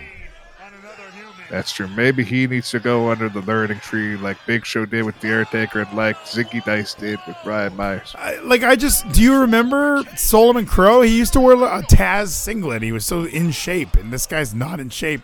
It just seems like he doesn't. Like, I know that hardcore wrestling, you don't have to be in shape as much, but if Sami Callihan was in shape, he could be a world champion in damn near any company. That's true, but he's been a world champion here at Impact. He wants to get that world title again because the only time he lost was because he did not take the advice of Eli Drake and not decide to lose to a woman like Eli Drake. Yeah, he should have. Still, I'm okay. with- Everyone should have said no to Tessa. They all real men should have said no to having Tessa win them. Yeah, I mean, if we could be misogynist for a while, Gino, I kind of agree. Having like the woman win the man belt is just come on. I know we're trying Eli to. Drake was the only smart man in that. I know we're trying. No to we're trying to set a positive message, but although Maclin said on uh, Chris Van Vliet's podcast that he's not doing that, like he's not wrestling Deonna ever, like he's not doing that shit. Like this guy knows that The he- only time they would do anything is mixed ch- tags, which would only make sense if we had like we have Chelsea and Matt, we have Ray Walton. No, we can't do that because Rehwoldt was with Deonna. Well, so they have like a few people. Ray Wall and, and Raquel Diaz or Shaul Guerrero. Um, yeah, Shaul Guerrero, they could sign. That'd be really good, actually. No, she's not a good She's not- wrestler. Um, She's not bad compared to some. No, she's not good at wrestling. Did you watch Raquel Diaz in NXT? I did watch like one or two of her matches at NXT, and that's not good. But she's okay, and wow, wow is good. Is she wrestling in that? I thought you were just commentating, ring announcing. She is ring announce, but I think that's a good thing. She could be the ring announcer. Yeah, she sucks at wrestling, Gino. That's what we're talking about. And Maclin even said he doesn't want to do mixed tag stuff with her too. So he's uh, that interview is very telling about what kind of man Maclin is. Okay. Yes, he knows that the women should be in the women's matches, men should be in men's matches, and just like Eli Drake knew, and that's why he did not want a job to her, and he gets fired from. it. I'm seeing in the chat here, Rizzo says talk about Kid Bandit. Is Kid Bandit in the news or something? It's because I've been finally showing, and even all has shown Tyler, and everyone's been showing people finally how good Kid Bandit is as a wrestler. And I kept telling people, get my favorite non-binary wrestler. They are one of the best. My favorite non-binary wrestler, Sami Callihan. This dude rules. Yes, I'm sure he's very non-binary, even though he likes being called he and him and these cisgendered white male. That I guess means non-binary to say. Yeah, non-binary. He's a guy, isn't he? Just a guy. Kid Bandit is they them they go by. And they're, Spliff they Swa says are- Gino showed us Kissel Bandit is a midget Even- trans Korean boy. Even Demi Lovato's a chick again. That's where she decided to go back to her her. No, no, no. She Her, didn't. she. She, no, she didn't decide. she just is that. Yes, it's all pronouns are important. It's 2022. We do need to accept it. Realize pronouns people could choose. Or maybe the other 2021 years, they should just accept that no, I I'm born with certain pronouns. I just because you use different B2 ones. says they and them are plural can't be multiple people. Yeah, it can't be multiple people unless you're schizophrenic psycho like uh, Wes Scantlin from Puddle of Mudd. And no, it's yeah, it's 2022. Just accept it. Like no, I'm not going to accept false narratives, Gino. Alfie Gray says I don't like woke Gino. Gino doesn't even like woke Gino. You should have heard him talking about the Chicago shootings earlier. I was like, geez, Gino, put your liberal cap back on. We're supposed to argue about this shit. Yeah, see, we are supposed to argue about it. See, there's some things I Malachi agree Black with, and there's says some Gino things is I so scared of being cancelled. Gee, You really are. You are unbelievably. This- we need to scared. be moved on. We need to not worry about cancellation. No, no one's getting canceled. Kid Yeah. Bandit again. The Kid- best. They're the best. They're the best. Yeah, no, he is all right at wrestling. I've seen some of his stuff. He is very okay. He reminds me a lot of Ho Ho Lun, who rules. Ho Loon is really good. And that's thing. What I do like again, this promotion that they are in is DPW, and their match like with Lucky Ali because Lucky Ali is really good. They're both great together. Lucky Ali and Kid Bandit, great matches. Amazing matches. Look at that. Yeah. Maclin just being a professional, just not wanting to give a shit about this motherfucker. And then he still takes the cactus driver. 97. Oh! That is one of the greatest matches they've ever had. And by they, I mean Sami Callihan. Hell yeah, an amazing spot. A cactus driver 97 with a fucking dude with zip tied arms behind his back. Don't back. he assume Maclin's a dude, okay? He might also be a they, them. Oh, I've seen their Twitter. They go by he, him, Mr. Maclin. Truth! More shade! I just want to see Maria. I we can fast forward now. So they really break up Honor No More? Is it because PCO is a piece of shit? Well, let's see the finish, at least, so you can see who. Oh, Hikuleo just got a kick to the dick. Hell yeah, OGK, the kingdom. No fucking Adam Cole. He's a loser. The Do you still pretend that Mike Bennett sucks? Like I remember you out of all the wrestlers that you Kid Bennett's my favorite they them. Mike Bennett fucking rules and you always talk shit about Mike Bennett. Mike Bennett's good, but Matt Taven's better. Well, you, well they're both A pluses. What are you talking about here? That's right. I said like I know. I would say Matt Matt Taven is A plus and Mike Bennett is an A. Gino, did you see that shirt? Which shirt? There's many shirts here in the crowd. There's the shirt. Look at that. Gino. They, is that an ICP WWF shirt? It could be a Jeckel Brothers ICP. Gino, look at that shirt. That's your shirt. Is that is that you? Look at this guy. Who would have that shirt? That anyone would have the shirt because that was sick times. Like I had no idea WWF actually even would have made an ICP shirt. They had the oddities with Jeckel them. They had the oddities back because Jeckel Brothers is what year? Ninety nine. I think Jeckel Brothers was 99, Dude, 98. oddities, Kurgan, dude, all of that was going on in this time. Amazing. That's an awesome shirt, Gino. We got to get that. That'd be sweet. Hopefully we can't find it, but it's probably on fucking eBay for like a hundred dollars. Oh shit! Are you serious? I wouldn't be surprised if people put it up for that much because like it would be very big because it's both with the WWF logo, the scratch, and it probably has a Jack Brother on the front. So yeah, it'd be pretty big. Damn it! I don't know if they even when you go on on eBay, it doesn't look like they have like the WWE crossover one.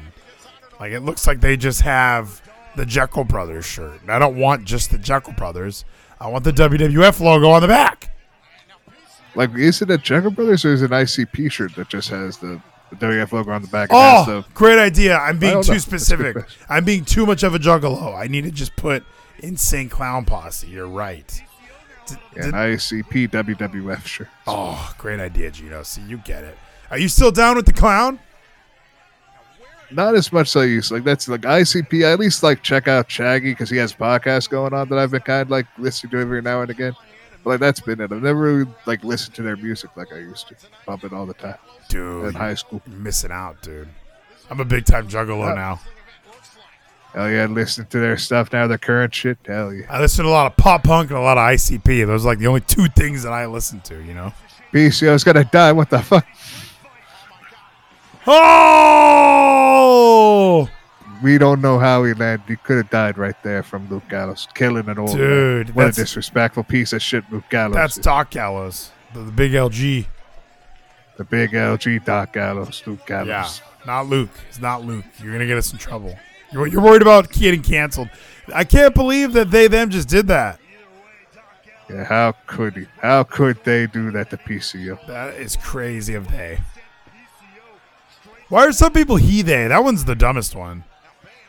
It's because like maybe they might be transitioning, so they have like he because they're going transition to male, but they are okay with they them as well. So like, he him is okay and also yeah, but they, he they because if the they replaces the he and the them replaces the him, if you do he they, that that makes no sense.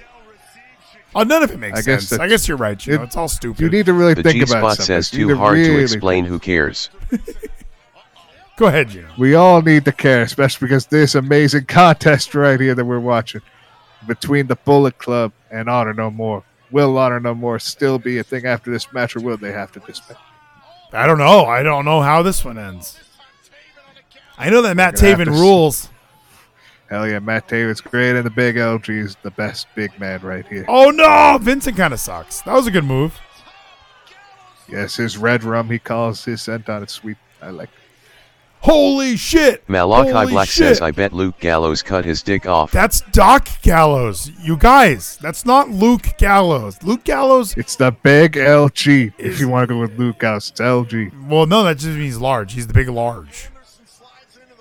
Yes, he's the big large. It does not stand for. This is crazy. Anyway. Hashtag honor no more. Hashtag bullet club. Hashtag emergence. You said you liked when they did that. That's stupid. Who cares? Why? It's who- fun sometimes because it's like you at least they care about their social media presence. Like here you go, they you ca- did a good tweet. you did a good tweet. So they're like they want to compliment you. You did a good job. with Oh! a good tweet. Big spot. What the fuck, Eddie? Hold him. Eddie sucks. Hold him. Do that chair spot with the baseball bat that Sami did to you. The big LG. That's what we need to see though more. We need to see more of that chair spot with the baseball bat that Sami did to Eddie. Oh, like I want to I, it's that. funny that match Sami was having earlier. I thought Maclin would have done it to him. Like every match he's in, you kind of think that would happen. And Yes, you think Sami's gonna decide I want to fucking kill a motherfucker by No, doing that, which I I thought- thought his career. I thought Eddie's career died. I thought Maclin would do it to him. Like I'm gonna do to you what you did to one of the boys. You piece of shit. TWFS says, I woke up tired. Gino, how did, how did you wake up today? You feeling good? Today I felt good actually. Yeah, there was a lot going on, like, but I, everything was good. I woke up at around like I fell asleep at fucking what five o'clock, so I missed the G one. Why? Today, a Why'd you fall asleep at five? The G1 was going on sleep. before that. Uh, no, the G one today. Well, yeah, yes, today being of the 16 X was at 5:30 a.m. Yeah, I was getting Eastern tweets of the matches. Jeff Cobb.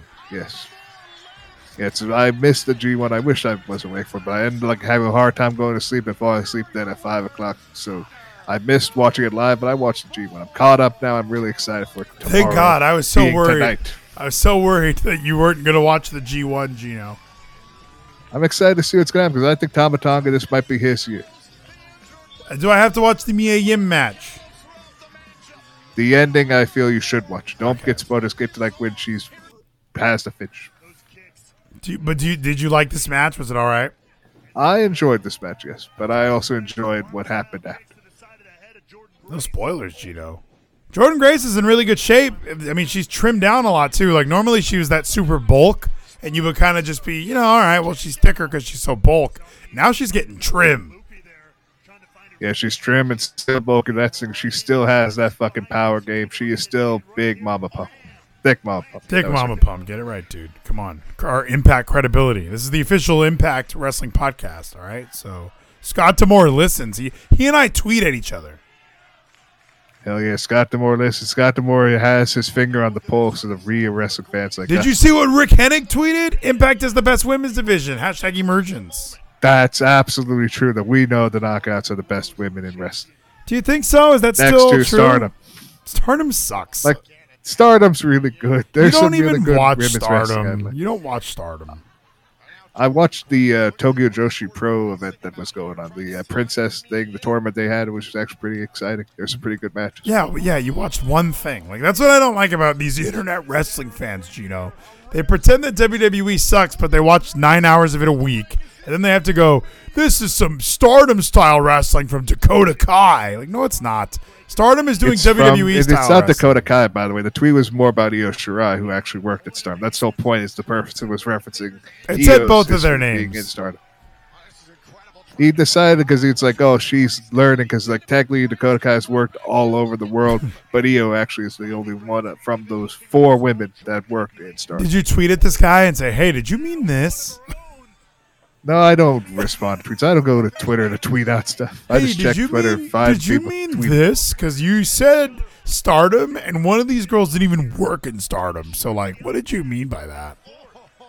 Yeah, I wouldn't do that. I don't correct people on Twitter because correcting the record, who cares? Man, Twitter sucks anyway. I just use it to look at tweets, whether they be fun or just wrestling to be caught up on shit that's going Yeah, on. Yeah, I never look at Twitter. It's the fucking worst. Oh, these chops, dude. These chops, you know. Good headbutt by Mia Just Yim. back and forth, and Jade getting that big headbutt. Her name's Mia Yim now, dude. Jade is gone. yeah, she's AOB Mia Yim now, and no longer Jade. Even though she does sometimes reference Jade, but she's not Jade. Jordynne Grace. Yes, Jordynne Grace has only been named Jordynne Grace. That's been her only wrestling name in Impact Wrestling. Isn't, Unlike it, Mia isn't Yim. it weird that that's not her name? Like, I thought that was her name. Like, why would like just go by your name? But no, her name's like Patricia. Yes, she V2 says I tried cable not lateral raises so- for the first time tonight. Velites killer pump. B2 getting the shoulder, the swolders, bro. Trying to get them swolders up, Gino. Gino, you should be Jim Meathead guy. You live next to an LA Fitness. Just walk there. I could walk there one day, and I feel that might I might sign up for like a twenty four hour fitness. Like I don't know if like if that fitness place is twenty four hours. I'll need to check. No, it's not. But why So does that? Why does that matter yeah. to you? You don't do anything during the I other. prefer like going out at nights. Nights I think would be a better time to work out than during They, the day. well, they closed at Just eleven, so you can go at nine. I don't know why. You, I don't know why you. I have to go at two a.m. I don't want to miss. uh, Malachi Black says Gino gets in Twitter arguments. I heard he corrected someone because they said Braun Strowman instead of Adam Scherr. That's true, Gino. I remember I kept calling him Adam Sharon. You were like Titan. Yes, Titan. He is the Titan. That's the Adam Scherr is just his real name, and Braun Strowman was his slave name, as we would call that. That's really name. offensive to slaves. Holy shit. You're Yes, the one afraid of getting Big canceled. called it that once. Listen, Big Show said that once. That's thing I'm always gonna remember is that Big Show. I think it was at a Jerry Lawler, like some like independent show. After his first release from WWE, he went to a show where he had a match against Hulk Hogan, and before that match, he had a promo where he said that Big Show is his slave name. Yeah, and He's look where that got him. Paul. Big Show's been canceled. He came back forever. to WWE then, and then he went to AEW. He's been canceled forever. Like we, nobody knows where Big Show is. He's deleted all social media. He's not on AEW television anywhere. Remember they made a big deal about him and Mark Henry. What the fuck? Who cares? They're both on commentary on either Dark or Dark Elvish, depending on the week, because sometimes they changed up, add someone else. Like they had Daddy Magic on this week on Dark Elevation. Dark Elevation sucks. I can't believe you watch it. I enjoy some matches. They, they have some guys that I'm just surprised Spliff they can Swa have, like says get independent guys DDP that yoga for free and hold it, drop it, lift into down dog. Maybe Gino. Maybe if like once the works, because I know for me the reason I didn't watch Raw last night and the reason I haven't watched a bunch of wrestling is I'm just too busy. I mean I've been working 50 hours a week I think, so it's kind of rough to want to sit down and watch all that. That's why Stardom is, doesn't exist in my world. bright and just as A bunch of stay safes from Cassidy. So I think the abundance of free time leads you to think like, no, I like Stardom, like, but you actually don't. Once you once you have to pick and you're limited on your time, you're gonna realize, no, I want to watch documentaries about Woodstock. I don't want to watch Tokyo Joshi. And that might be the case. That's why I am. Part of me is looking forward to when I get a job and like just working around my time and like maximize the time either for wrestling or whatever I might be interested in, like for that week and like making that work out one way. Life's gonna begin for you, dude. Life's gonna change. You're gonna love it. Oh, yeah, I'm excited for it, just like I'm excited for the next big match between these two women of Mia Yim and Jordynne Grace, two of the best knockouts in the world. Oh no, the Tokyo driver. What you call it? What's it called? The Grace driver. Oh, well, that was it. Oh, but you said something happens after them. Oh, yeah, something happens. Got to watch this. see. Yes, a Okay. Grace driver. Big mo for Jordynne Grace being able to pull off that win. Here comes China. former knockouts champion. Oh, China's dead. that was a that was a very ill-timed joke by me, Gino.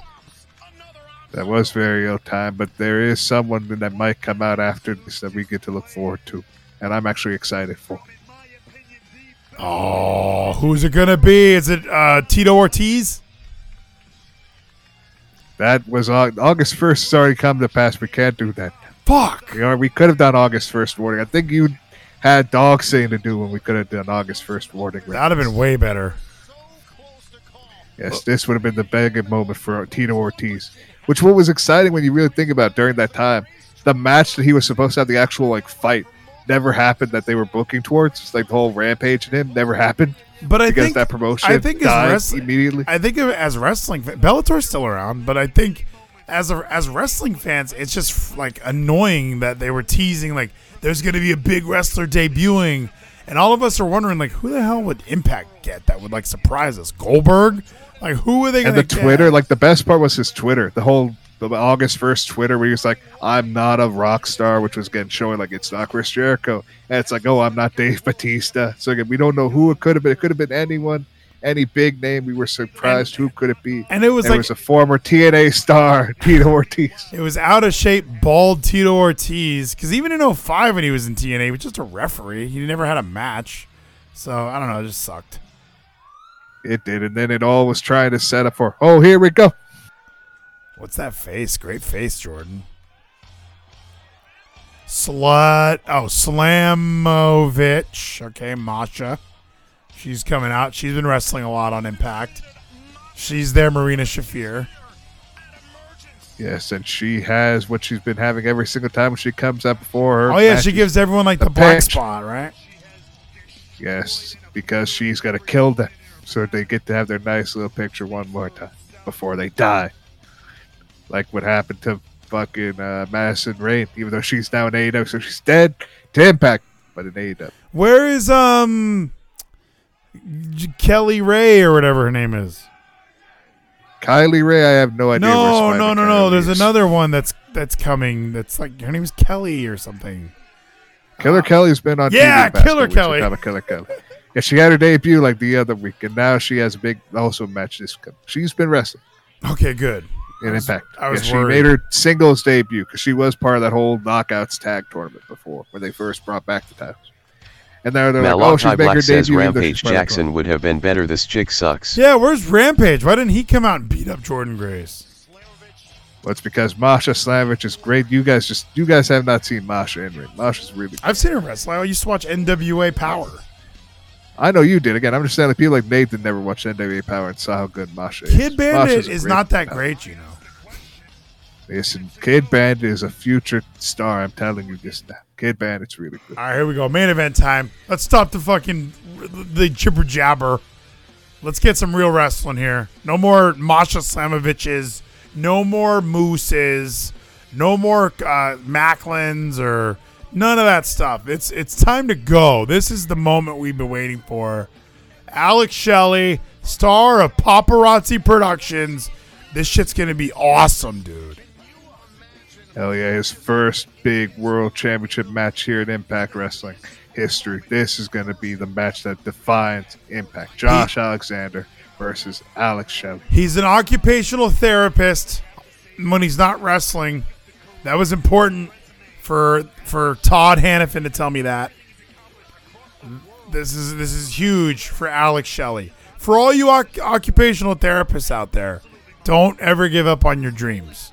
This is the man right here. Never, never give up on your dreams because it could happen just like it did for Alex Shelley. Which, speaking of, did you have a chance to see the contract signed, which was before this? I, I watched I saw just a clip of it on Instagram. I haven't watched the whole thing, but I want to go back and watch it because I did enjoy. Uh, Josh Alexander was kind of a dick, wasn't he? they were both kind of addictions, especially like the end of it. I'll just say that because Alex Shelley's the best. Alex Shelley said, "You know, I'm gonna give you something you really wanted, Josh. You signs his name on the contract. Here's your Alex Shelley autograph. Because he's all been a big fanboy of Jo- Alex Ah, Shelley. But then Josh Alexander said, "Oh no, I was more of a Chris Sabin guy." Yeah, that was the part that I dicks to each other. It was awesome. Chris Yeah, they're both guy. diss dicks. It was just a great thing. They're both the best. I love Alex Shelley. I'm more of a Austin Starr guy. That's what I would have said. Yeah, the one-time Austin Starr. Then he was first. A, for, that was also weird. He was Air, Austin Aries first for a very short time. Then he becomes Austin Star with Paparazzi Productions. Then he comes back and he's Ace, he's double A again. Well, they just did Austin Starr because they wanted to. They did like I remember the promo packages leading up. They were trying to present it like a huge star was coming to Impact Wrestling, so they just called him Star Austin Starr, and that was kind of like, oh, that's that's a little bit of that. That was also a bit of a letdown. That was an August one morning all over again, but at least he was still so new to the game. It wasn't like all of us were like, "What? How could he not be Austin Aries?" Like, no, he was still pretty new. It wasn't it, it's like when some of these guys get their na- names changed, like Raquel Gonzalez becoming Raquel Rodriguez, which I hated at first. Now I love it. Double R, Roman Reigns.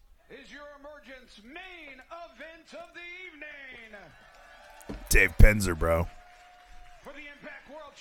L- listen to these One intros. fall when the bell rings. Your referee Daniel Spencer. Introducing first in the corner to my right. I have to ask, what is his tattoo? What? Why does he wear the sleeve? Does he have like the N word tatted on his arm? Like why? Why doesn't he just let the tattoos fly? I don't know why he doesn't let tattoos fly. Maybe he's like not he's not secure with it. Maybe there's something that's offensive. He's like, no, you have to keep that covered then. So we have to do that. Who knows what the real issue Is issue he a burn victim? He could be a burn victim or something. Maybe he's got like a robot arm or something. Having the sleeve makes him way more more mysterious to me. I love it. He is the challenger. This is his first Impact World title match in 20 years of his career. From Detroit, Michigan, Alex Shelley. In the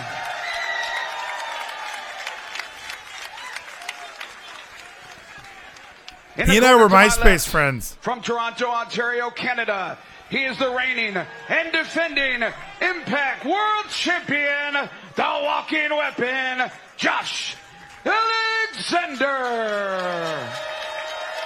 Walking weapon.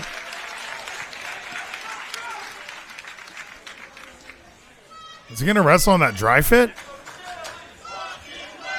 You gotta see. I think he might be putting taking that off to put showing the singlet, which might be the same one he wore Slammiversary for all these. Cautiously hands over the Impact World Championship, which he's defended excellently throughout his reign.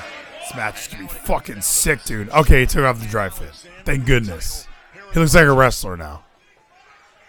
Look at those shoulder Yes, he looks like a real professional wrestler with the singlet, which I'm not sure if that is the same one from Slammiversary with all the references to TNA's past.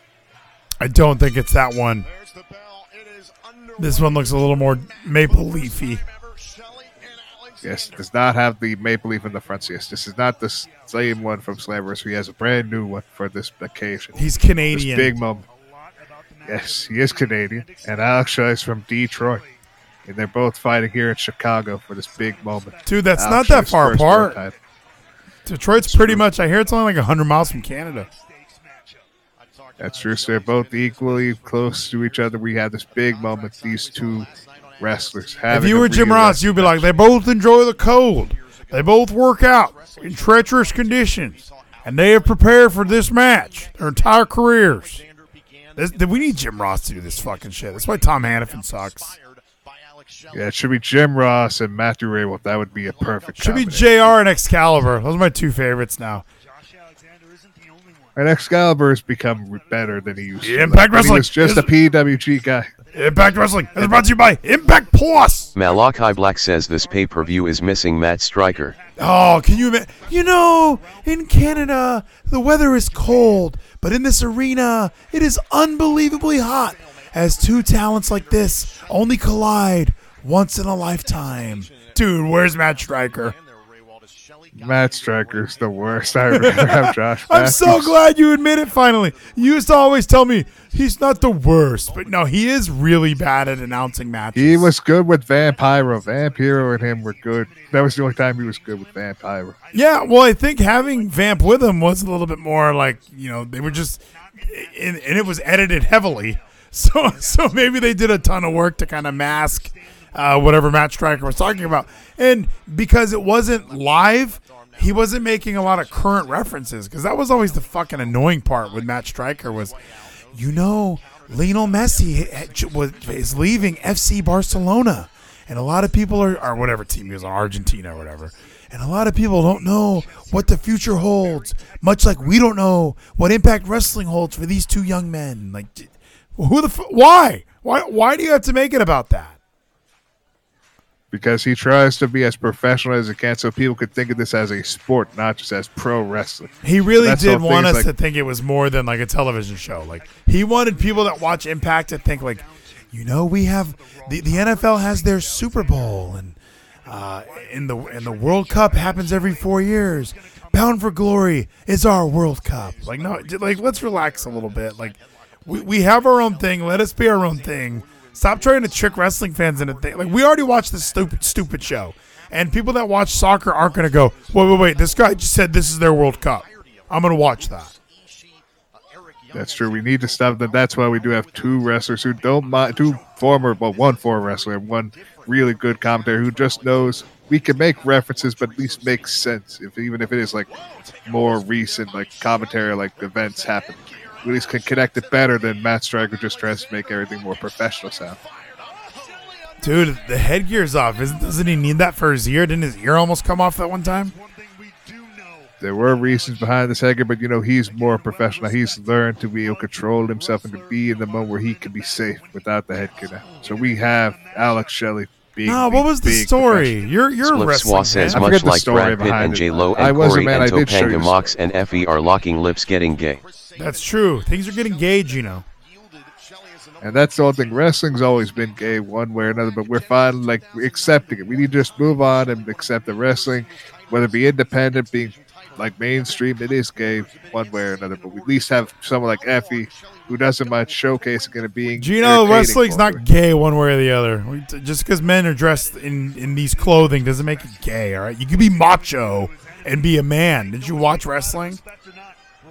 I did watch wrestling. I know like Hulk Hogan was the epitome of masculine. That's why he was always in Hollywood. What do you think is gay about it, though? You think it was just like Mr. Perfect is hot? I always felt like they did like have the androgynous characters like uh what was it? Uh besides like Goldust and like what was like the first one? Uh Gorgeous Blassie, George. Ray Blassie. Gorgeous George was very first one. Yeah, that's right. Where they did like they had the flamboyance, had like the Yeah, but he kind of but he was a heel. question. That's true. It's a heel. So people who are flamboyant and androgynous and could be seen as gay means you're bad. You're a heel. Goldust was a heel, and he was pretty gay. Yes, and even fucking J- uh, Jerry the King Lawler called him a fag on television or on microphone at one point, which was weird and didn't feel right. Even then, When when was that? I don't remember. Even if it happened, I don't know. I think I think people give that might have word been too like at a power. live show, like he did it on mic and someone recorded it. I don't remember like when it was, but like, he actually did say that F word about Goldust. I don't know. People use that Mr. word for other Lawler. reasons. Yes, but he did it to Goldust, which was rude. Showed how much of a heel even the King was. The King was always a good heel. Jim Ross is a heel. I feel would be a better commentator than heel. Nah, heel Jim Ross sucked. I know Kevin kind of liked heel Jim Ross. I did not like heel heel Jim Ross in like the early '90s. Uh, who cares? I'm bringing in fake Diesel. I'm like, no, we don't want that. We want Jim Ross to be the guy that Eric Bischoff breaks a cinder block over his head, and then when Austin beats Bischoff, he's all like, "It's Stone Cold! Stomp his head in!" And Coachman's like, "Geez, this guy's excited. Well, damn it, I get to be excited." We like babyface Jim Ross. Let's settle down. But if if we had heel Jim Ross with heel Stone Cold, that would have been even better, even bigger, more exciting. Heel Stone Cold was terrible in 2001. It was one of the reasons why I think a lot of people don't admit that's why they stopped watching wrestling. They say like, "Oh, the invasion sucked." I think Austin sucked. I think that was a big problem was that we had like Stone Cold, who we all look at as like the top babyface, the number one guy in wrestling history, and now he's trying to be a villain, and he's just he's injured. He's not wrestling full time.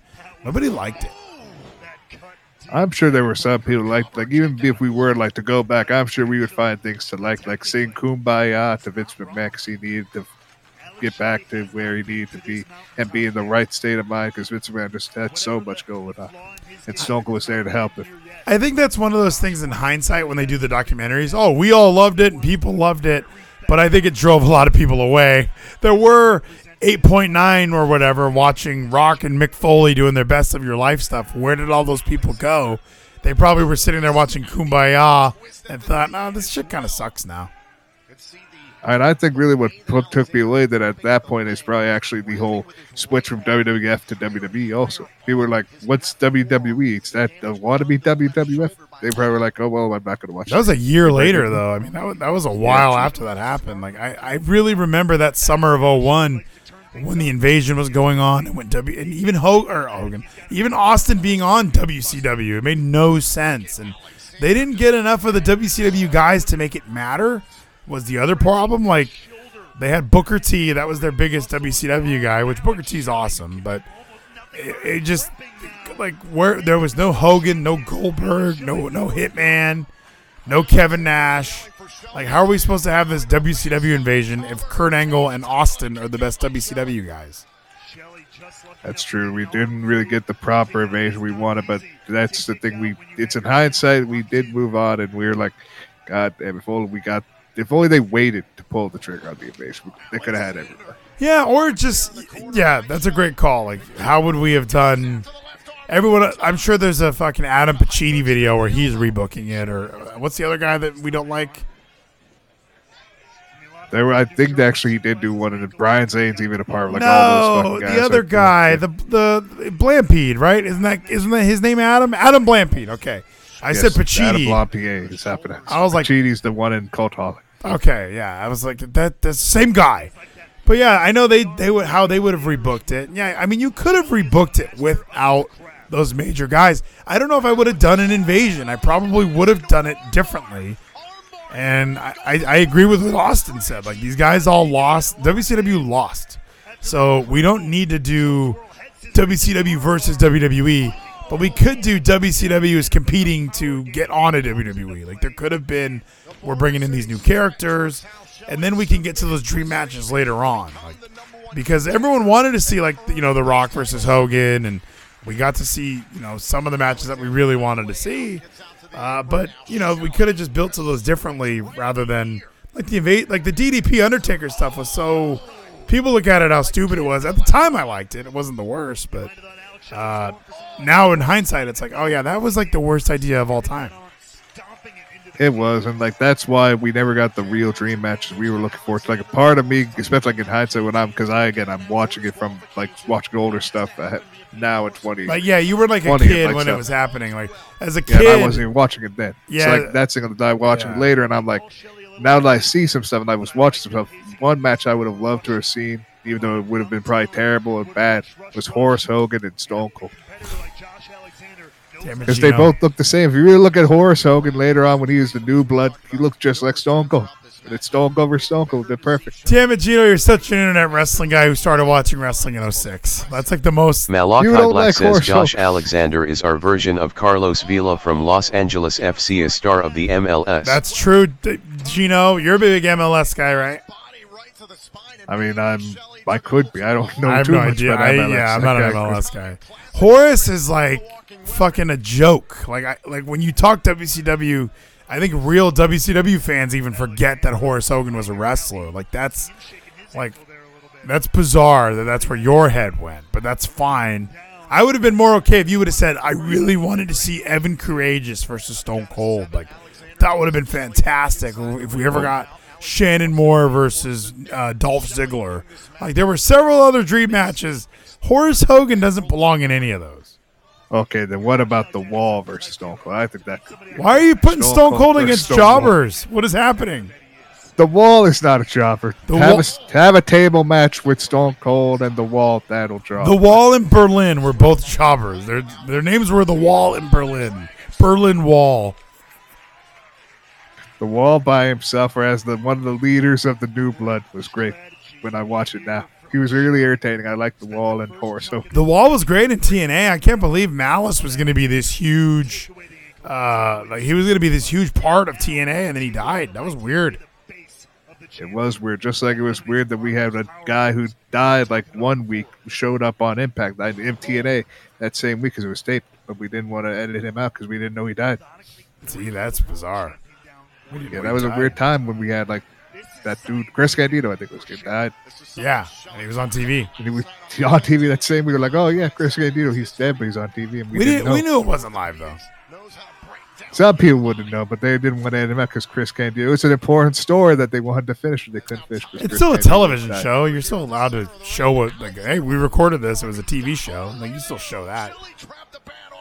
What actually happened, like after that episode, like when they were building up? I'm actually curious what they tried to do to change the story that they were going. I don't know. It was Candido and TNA's. It wasn't that important. It wasn't like you know one of the main stories.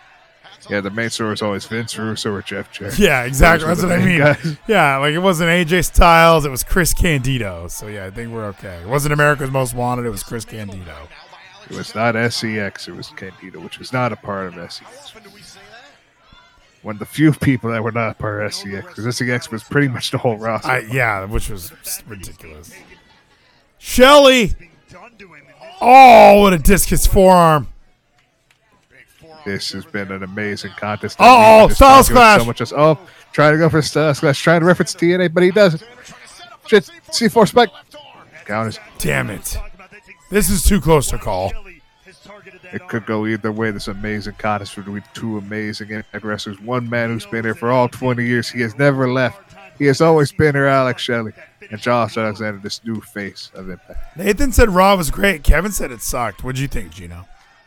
I enjoyed the wrestling. That's it. I just focus on the good wrestling matches we had. Like AJ Styles and Bobby Lashley are really Was. Dana Brooke there? Dana Brooke did end up having a match against Dakota Kai. Hell yeah, that sounds awesome. Hell yeah, Dakota Kai proving herself to be an amazing singles competitor. Since we're getting this set up for the six woman tag. So Dakota Kai is not going anywhere. Dana Brooke is the future of wrestling. You know, she could be the future wrestler. No, she needs to just go back to some Arnold Classics, try to win those again, be an amazing bodybuilder. Did she win the Arnold Classic? In. She did. I think she actually won. one Holy of the Arnold Classics. I shit. think she was there. She was in the Arnold Classic, close to winning. Dude, if she won the Arnold Classic, she needs to be women's champion by tomorrow, and she better be. She should be. She was in amazing shape like before she got signed. Then when she gets signed the NXT, she did well, but then like she couldn't do like her regimen she was in. She got bad shape, but now she's like in a decent like condition where she's consistent. Wait, did she win? They just they're congratulating her on an on a outstanding performance. Yeah, so I think she might have been She- close. Like She runner-up, turned heads. They're using all these like buzzwords, like she turned heads. Hashtag women empowerment. Yes, back when she was just a bodybuilder, not a professional wrestler, when she was just working on herself and not caring about pro wrestling as much until she gets signed. Dana Brooke, dude. She really- is great, but They're hanging on to her. They see something in her. She's Yes, still as the there. 24/7 champion still. They need to get rid of that.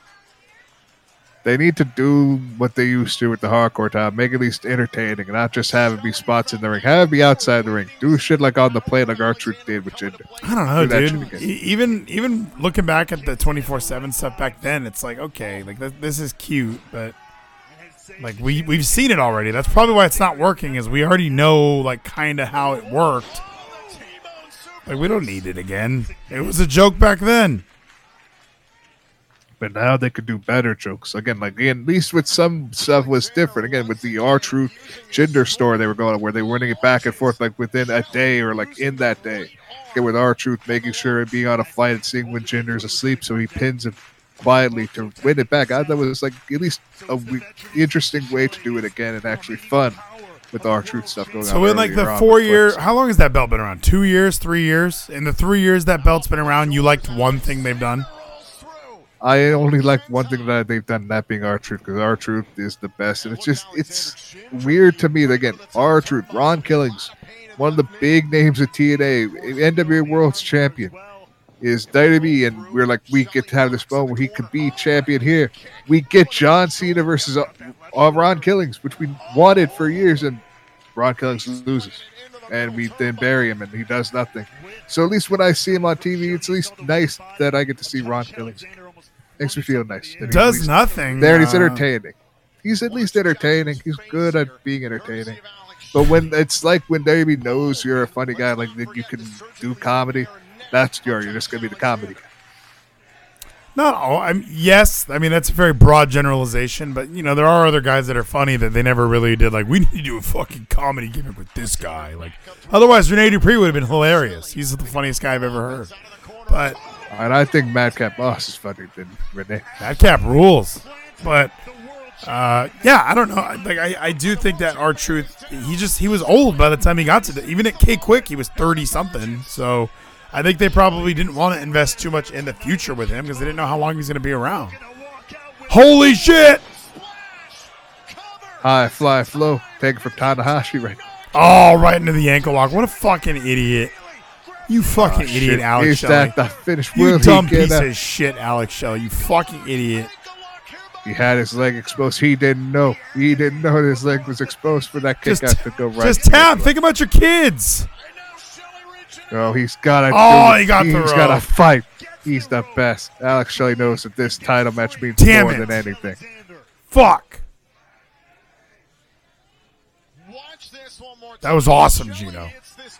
It was a great backboard. The was a tornado good DDT, DDT. into the five, the frog splash, the high fly flow. Malachi Black says R Truth is still in better shape than Sami and Maclin. That's a good point, and I would argue that R Truth is better than uh than Sami and Maclin put together. I don't know if he's better than Sam. um, No, I'd agree. Actually, he's so damn good in the ring. Still, like he can still wrestle. They could have him wrestle, and I would love to see that. But also, like, I don't mind like the funny stuff. He is entertaining, but I want. I Maybe he doesn't want to wrestle. Maybe he's hurt. Maybe that that would make sense. Even though like I, I was a big fan of Rock Oh! Damn, that was close. That was sick. The fucking reverse of the pin right after slice. Why does the referee wear that dumb sleeve? We could find that out. We could find out who the referee is again, and we find out why he wears the sleeve. If he's ever talked about that in interviews. Dude, is Ref Aubrey the worst referee, by the way? The worst referee, like right now or of all time. Just what are your thoughts? Like, give her a sk- like, give her a grade. Like, give me a letter grade, A through F. I would say. Yeah, okay, good. She's not good at being a referee. She she is way overly animated. She does a lot of fake hand motions. Like I don't know if the ref school she went to was like do a lot of like you're an NFL referee. Like she's always doing something like she puts like a hand here and then goes to the middle. Like she has like these weird motions that we're all supposed to get behind. And she's the worst. But there are times when she's good because again, with the big thing people always go back to is that Jarek, like the uh, what was it, the women's triple threat match where the fucking timekeeper rang the bell when it was a two, and she had that facial expression. Look at the timekeeper that no, it was a two. You fucking idiot. yeah, awesome referee. She, again, Gino, this is a year we've seen her since 19, and she had one cool moment that you liked. Otherwise, she's always making weird faces. She's always doing cartwheels to get into, into position. She's standing out so much, and she's supposed to just be in the background. Like this uh, tattooed sleeve guy, he stays in the background pretty well. He just wears that dumb sleeve, and it distracts me because it makes me think, "What's under there, dude?" This could be anything under there, but he is a really good referee compared to Aubrey. Oh! Another slice. Oh! Well, standing Shiranui, really, but yeah, slice. It was a slice spread, all right? All right, Excalibur, settle down over there. Okay, that's what it really is. A standing Shiranui, which is what fucking AJ Lee used to do as her finish. It's a slice bread. Standing Shiranui. Slice bread is with the turnbuckle. Standing Shiranui, Excalibur tells me. Oh, that's the, he calls real wrestling spots, at least the big spots. He doesn't call every move, Not stuff, real. but the he, big just- moves he calls. he gives a Japanese name to it, and we all just go, "Oh, that's what that's called. A kick to the head's called a gamengiri." Let's relax. Yes, you're learning the moves. You're learning specific moves that he knows, and he's told To should kick to the head. He had a couple bad ones the other day that I was even laughing at. He's hilarious. He's my favorite. And look there, we're going to the Gargano escape. Oh, Calling back in. the, Johnny the Gargano regal stretch. See, because there was that video package where we had like thank yous from a lot of people about actually having this big moment. We got one from Johnny Gargano, so he did the Gargano escape, calling back to Johnny Gargano.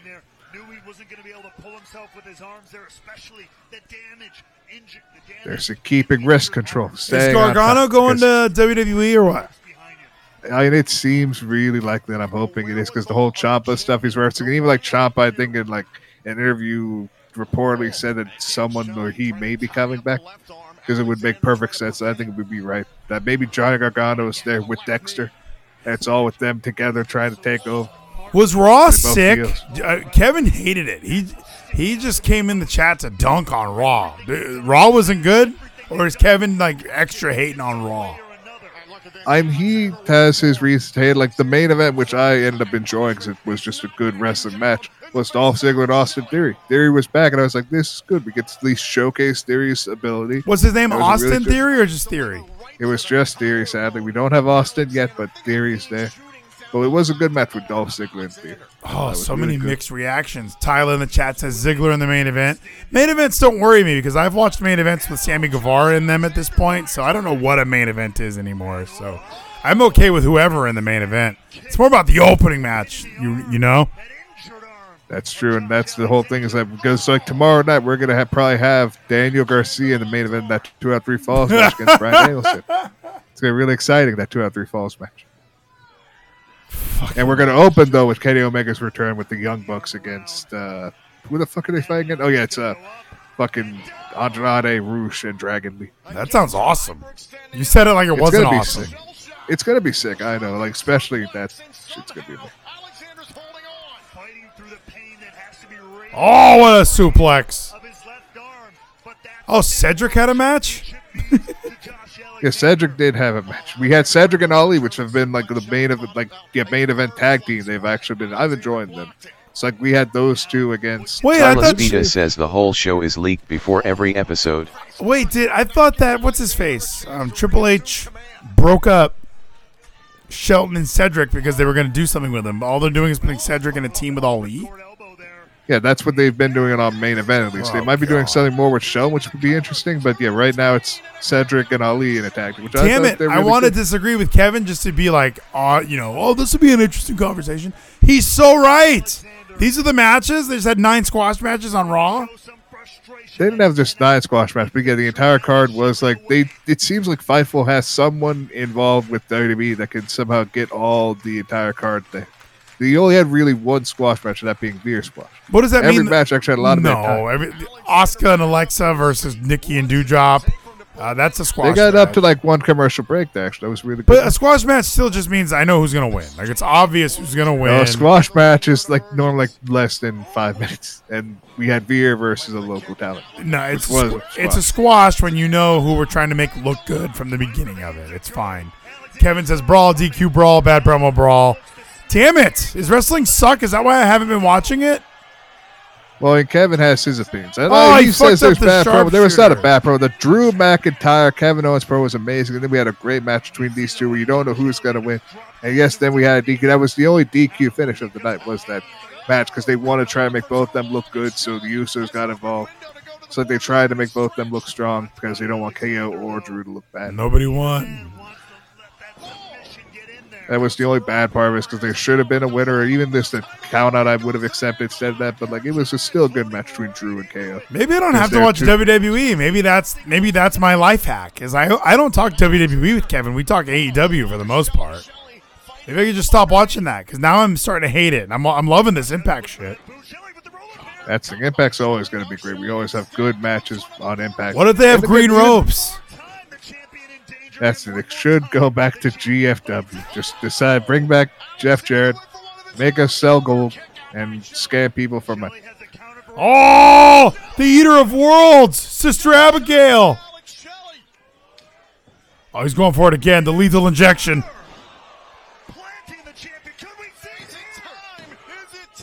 Oh, he kicked out. Back in their Gargano escape. Yes, this is just a great wrestling match. Oh, he's locked in still. Will he kick out? He does. Great match. What is it gonna take from either man here? Oh, Tombstone pile driver. That's incredible. Owen Driver. He still kicks out of the Owen Driver. What the fuck? Why is it called the Owen driver? Wasn't that the same way Owen did it to Stone Cold? Owen did it on his butt. He landed on his butt. Oh, he did. Damn it. So yeah, this was a just incredible style. Jumping, spinning. Both these guys. Both these guys. All right, so Fightful has learned the following. Akira, Shelton, Alpha Academy, and Street Profits are all on main event.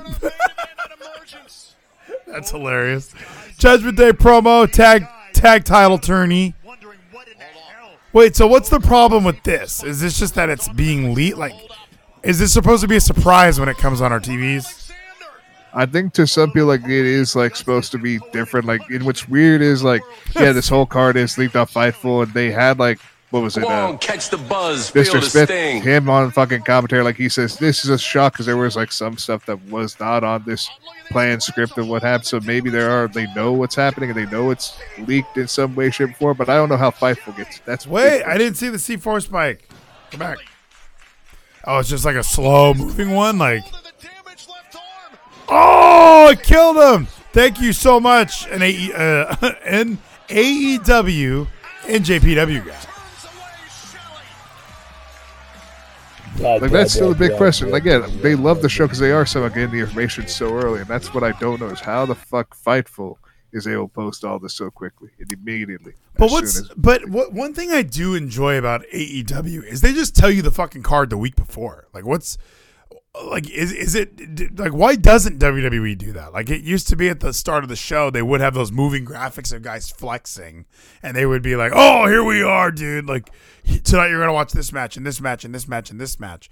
What why not do that? Like what's the problem with that idea?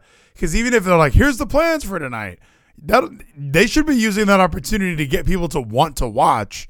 But when you look at this list, it does not get me to want to watch in any way whatsoever. You don't think an AJ Styles versus Bobby Lashley match would get you to want to watch?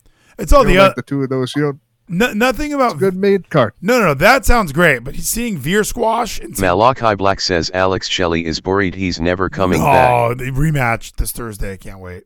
Um, Drew McIntyre and Kevin Owens. That sounds good.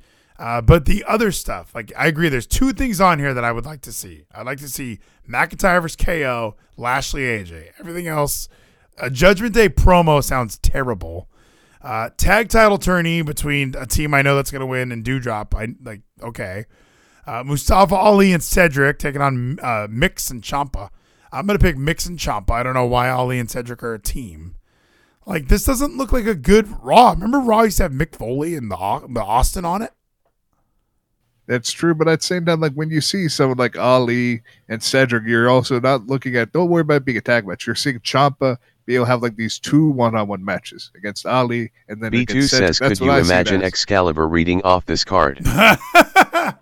Okay, next minute net on Raw. Alexa and Asuka in the tag team tournament are going to take on Nikki and Doudrop. We also have tag team action. Mustafa Ali and Cedric Alexander taking on the team of The Miz and Ciampa. Yeah, that sounds terrible. I like that you were trying to just think, well, I know it's a stupid bullshit tag match, but pretend it's not. Like, no, I, I if you instead of having a bullshit tag match, let's do Ciampa versus Ali one on one. Let's do Ciampa versus Cedric one on one. We don't have to have a stupid tag match.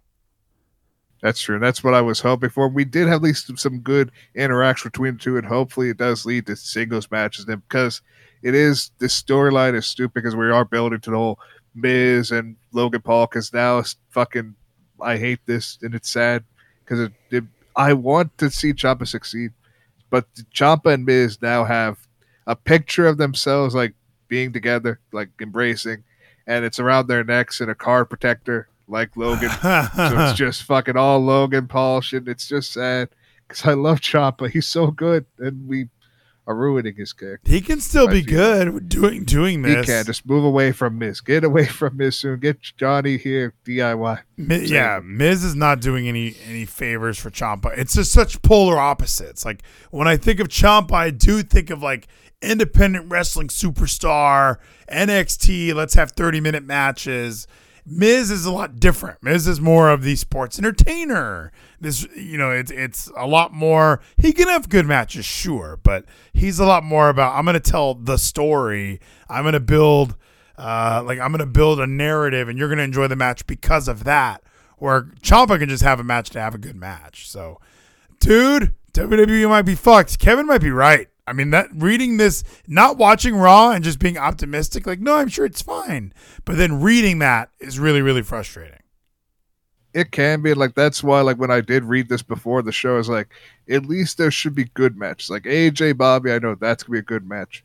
I know KO and Drew are gonna have a good match. They had actually an even greater promo before that match about their both their past and their history, which I thought was really good. KO being back to himself, slowly becoming evil, becoming the prize fire, becoming Kevin Owens, and like it's just like it was good show for like the matches. Get Drew and KO, Bobby and AJ, and even I enjoyed Theory and Dolph because I've just been a Dolph fan for a long time. And Austin Theory is showcasing his skills against a guy who can work an amazing match no matter how long or short But the match. but did be. Theory win? yes, Theory did get the win because we do need to push Theory.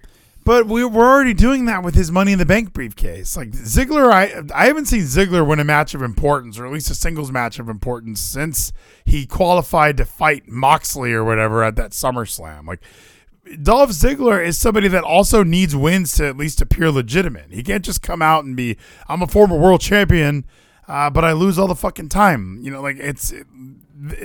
Theory could put guys over too now. He's I think he's at that point as one of the top heels on the brand.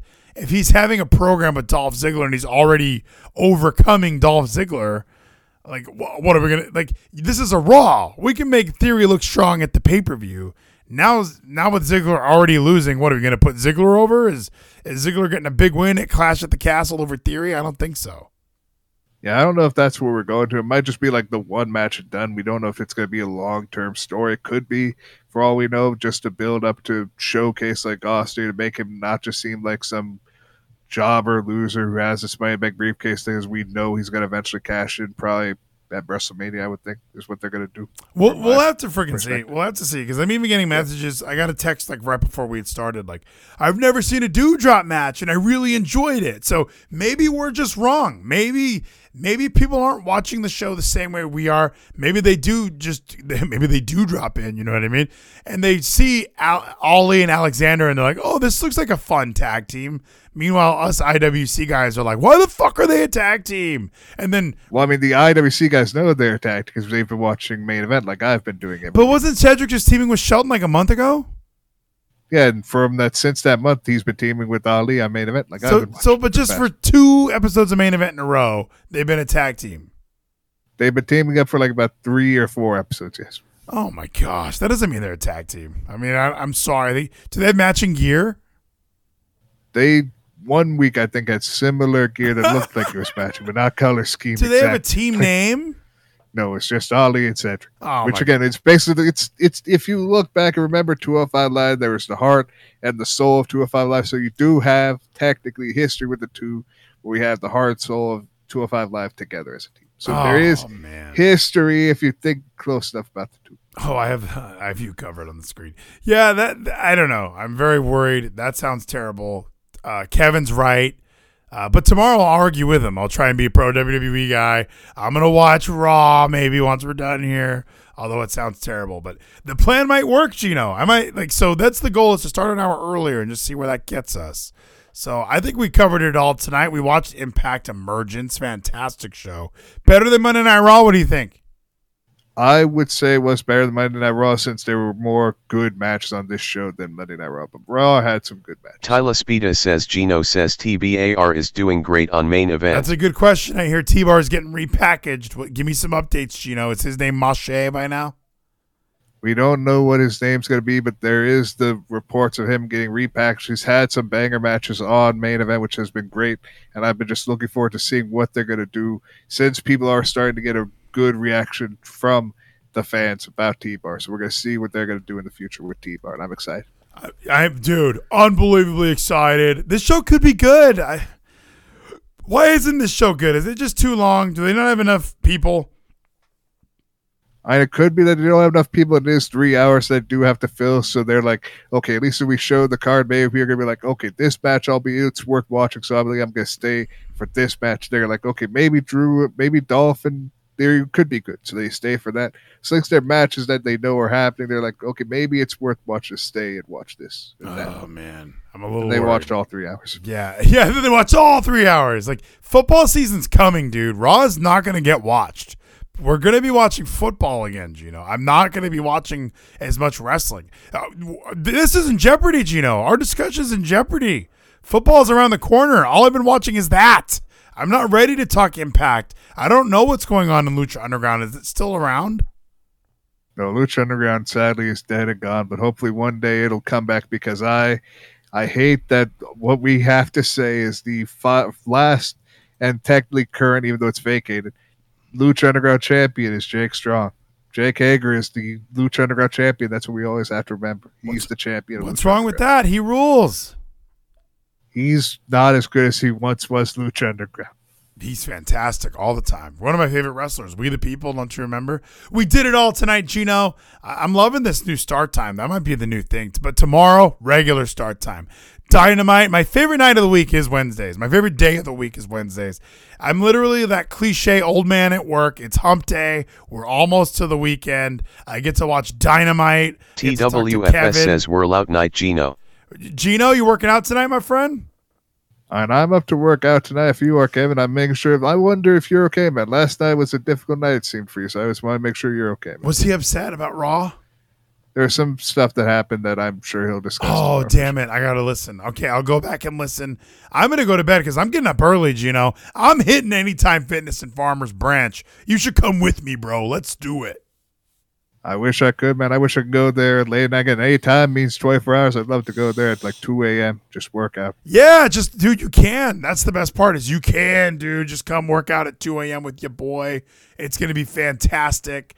I'm loving this Anytime Fitness that I've been going to. It's got three of those like, deadlift platform things. It's got these uh it's got these weird like on the pull down, it's got this uh little handsy thing and you work your forearms. My forearms are getting big. I've never had big forearms. Damn, that is a good first thing to have. Like really first finally have long with strong forearm strength and to get up there. But man, I'm just excited for tomorrow. It's gonna be an amazing night. You, me, and Kevin discussing dynamite, just the goings on in the world. So for those listening on the podcast, there are workouts immediately following Vleeties. Make sure you're joining the Kevin uh, the Kevin Discord. That's what it's called now, the Kevin Discord. Uh it, it, it- they're in there. They're motivating each other. It's going to be a fantastic evening, my friends. I'm going to wake up super early. I'll post some sort of workout video in the Discord, okay, you guys, just so it stays like in your faces. I'm loving this powerlifting, Gino. I'm telling you. Let's be meatheads together. I got to find you that video. Malachi Black says love you V Leaders. Love you, Nathan. So sorry, Geezy couldn't make it.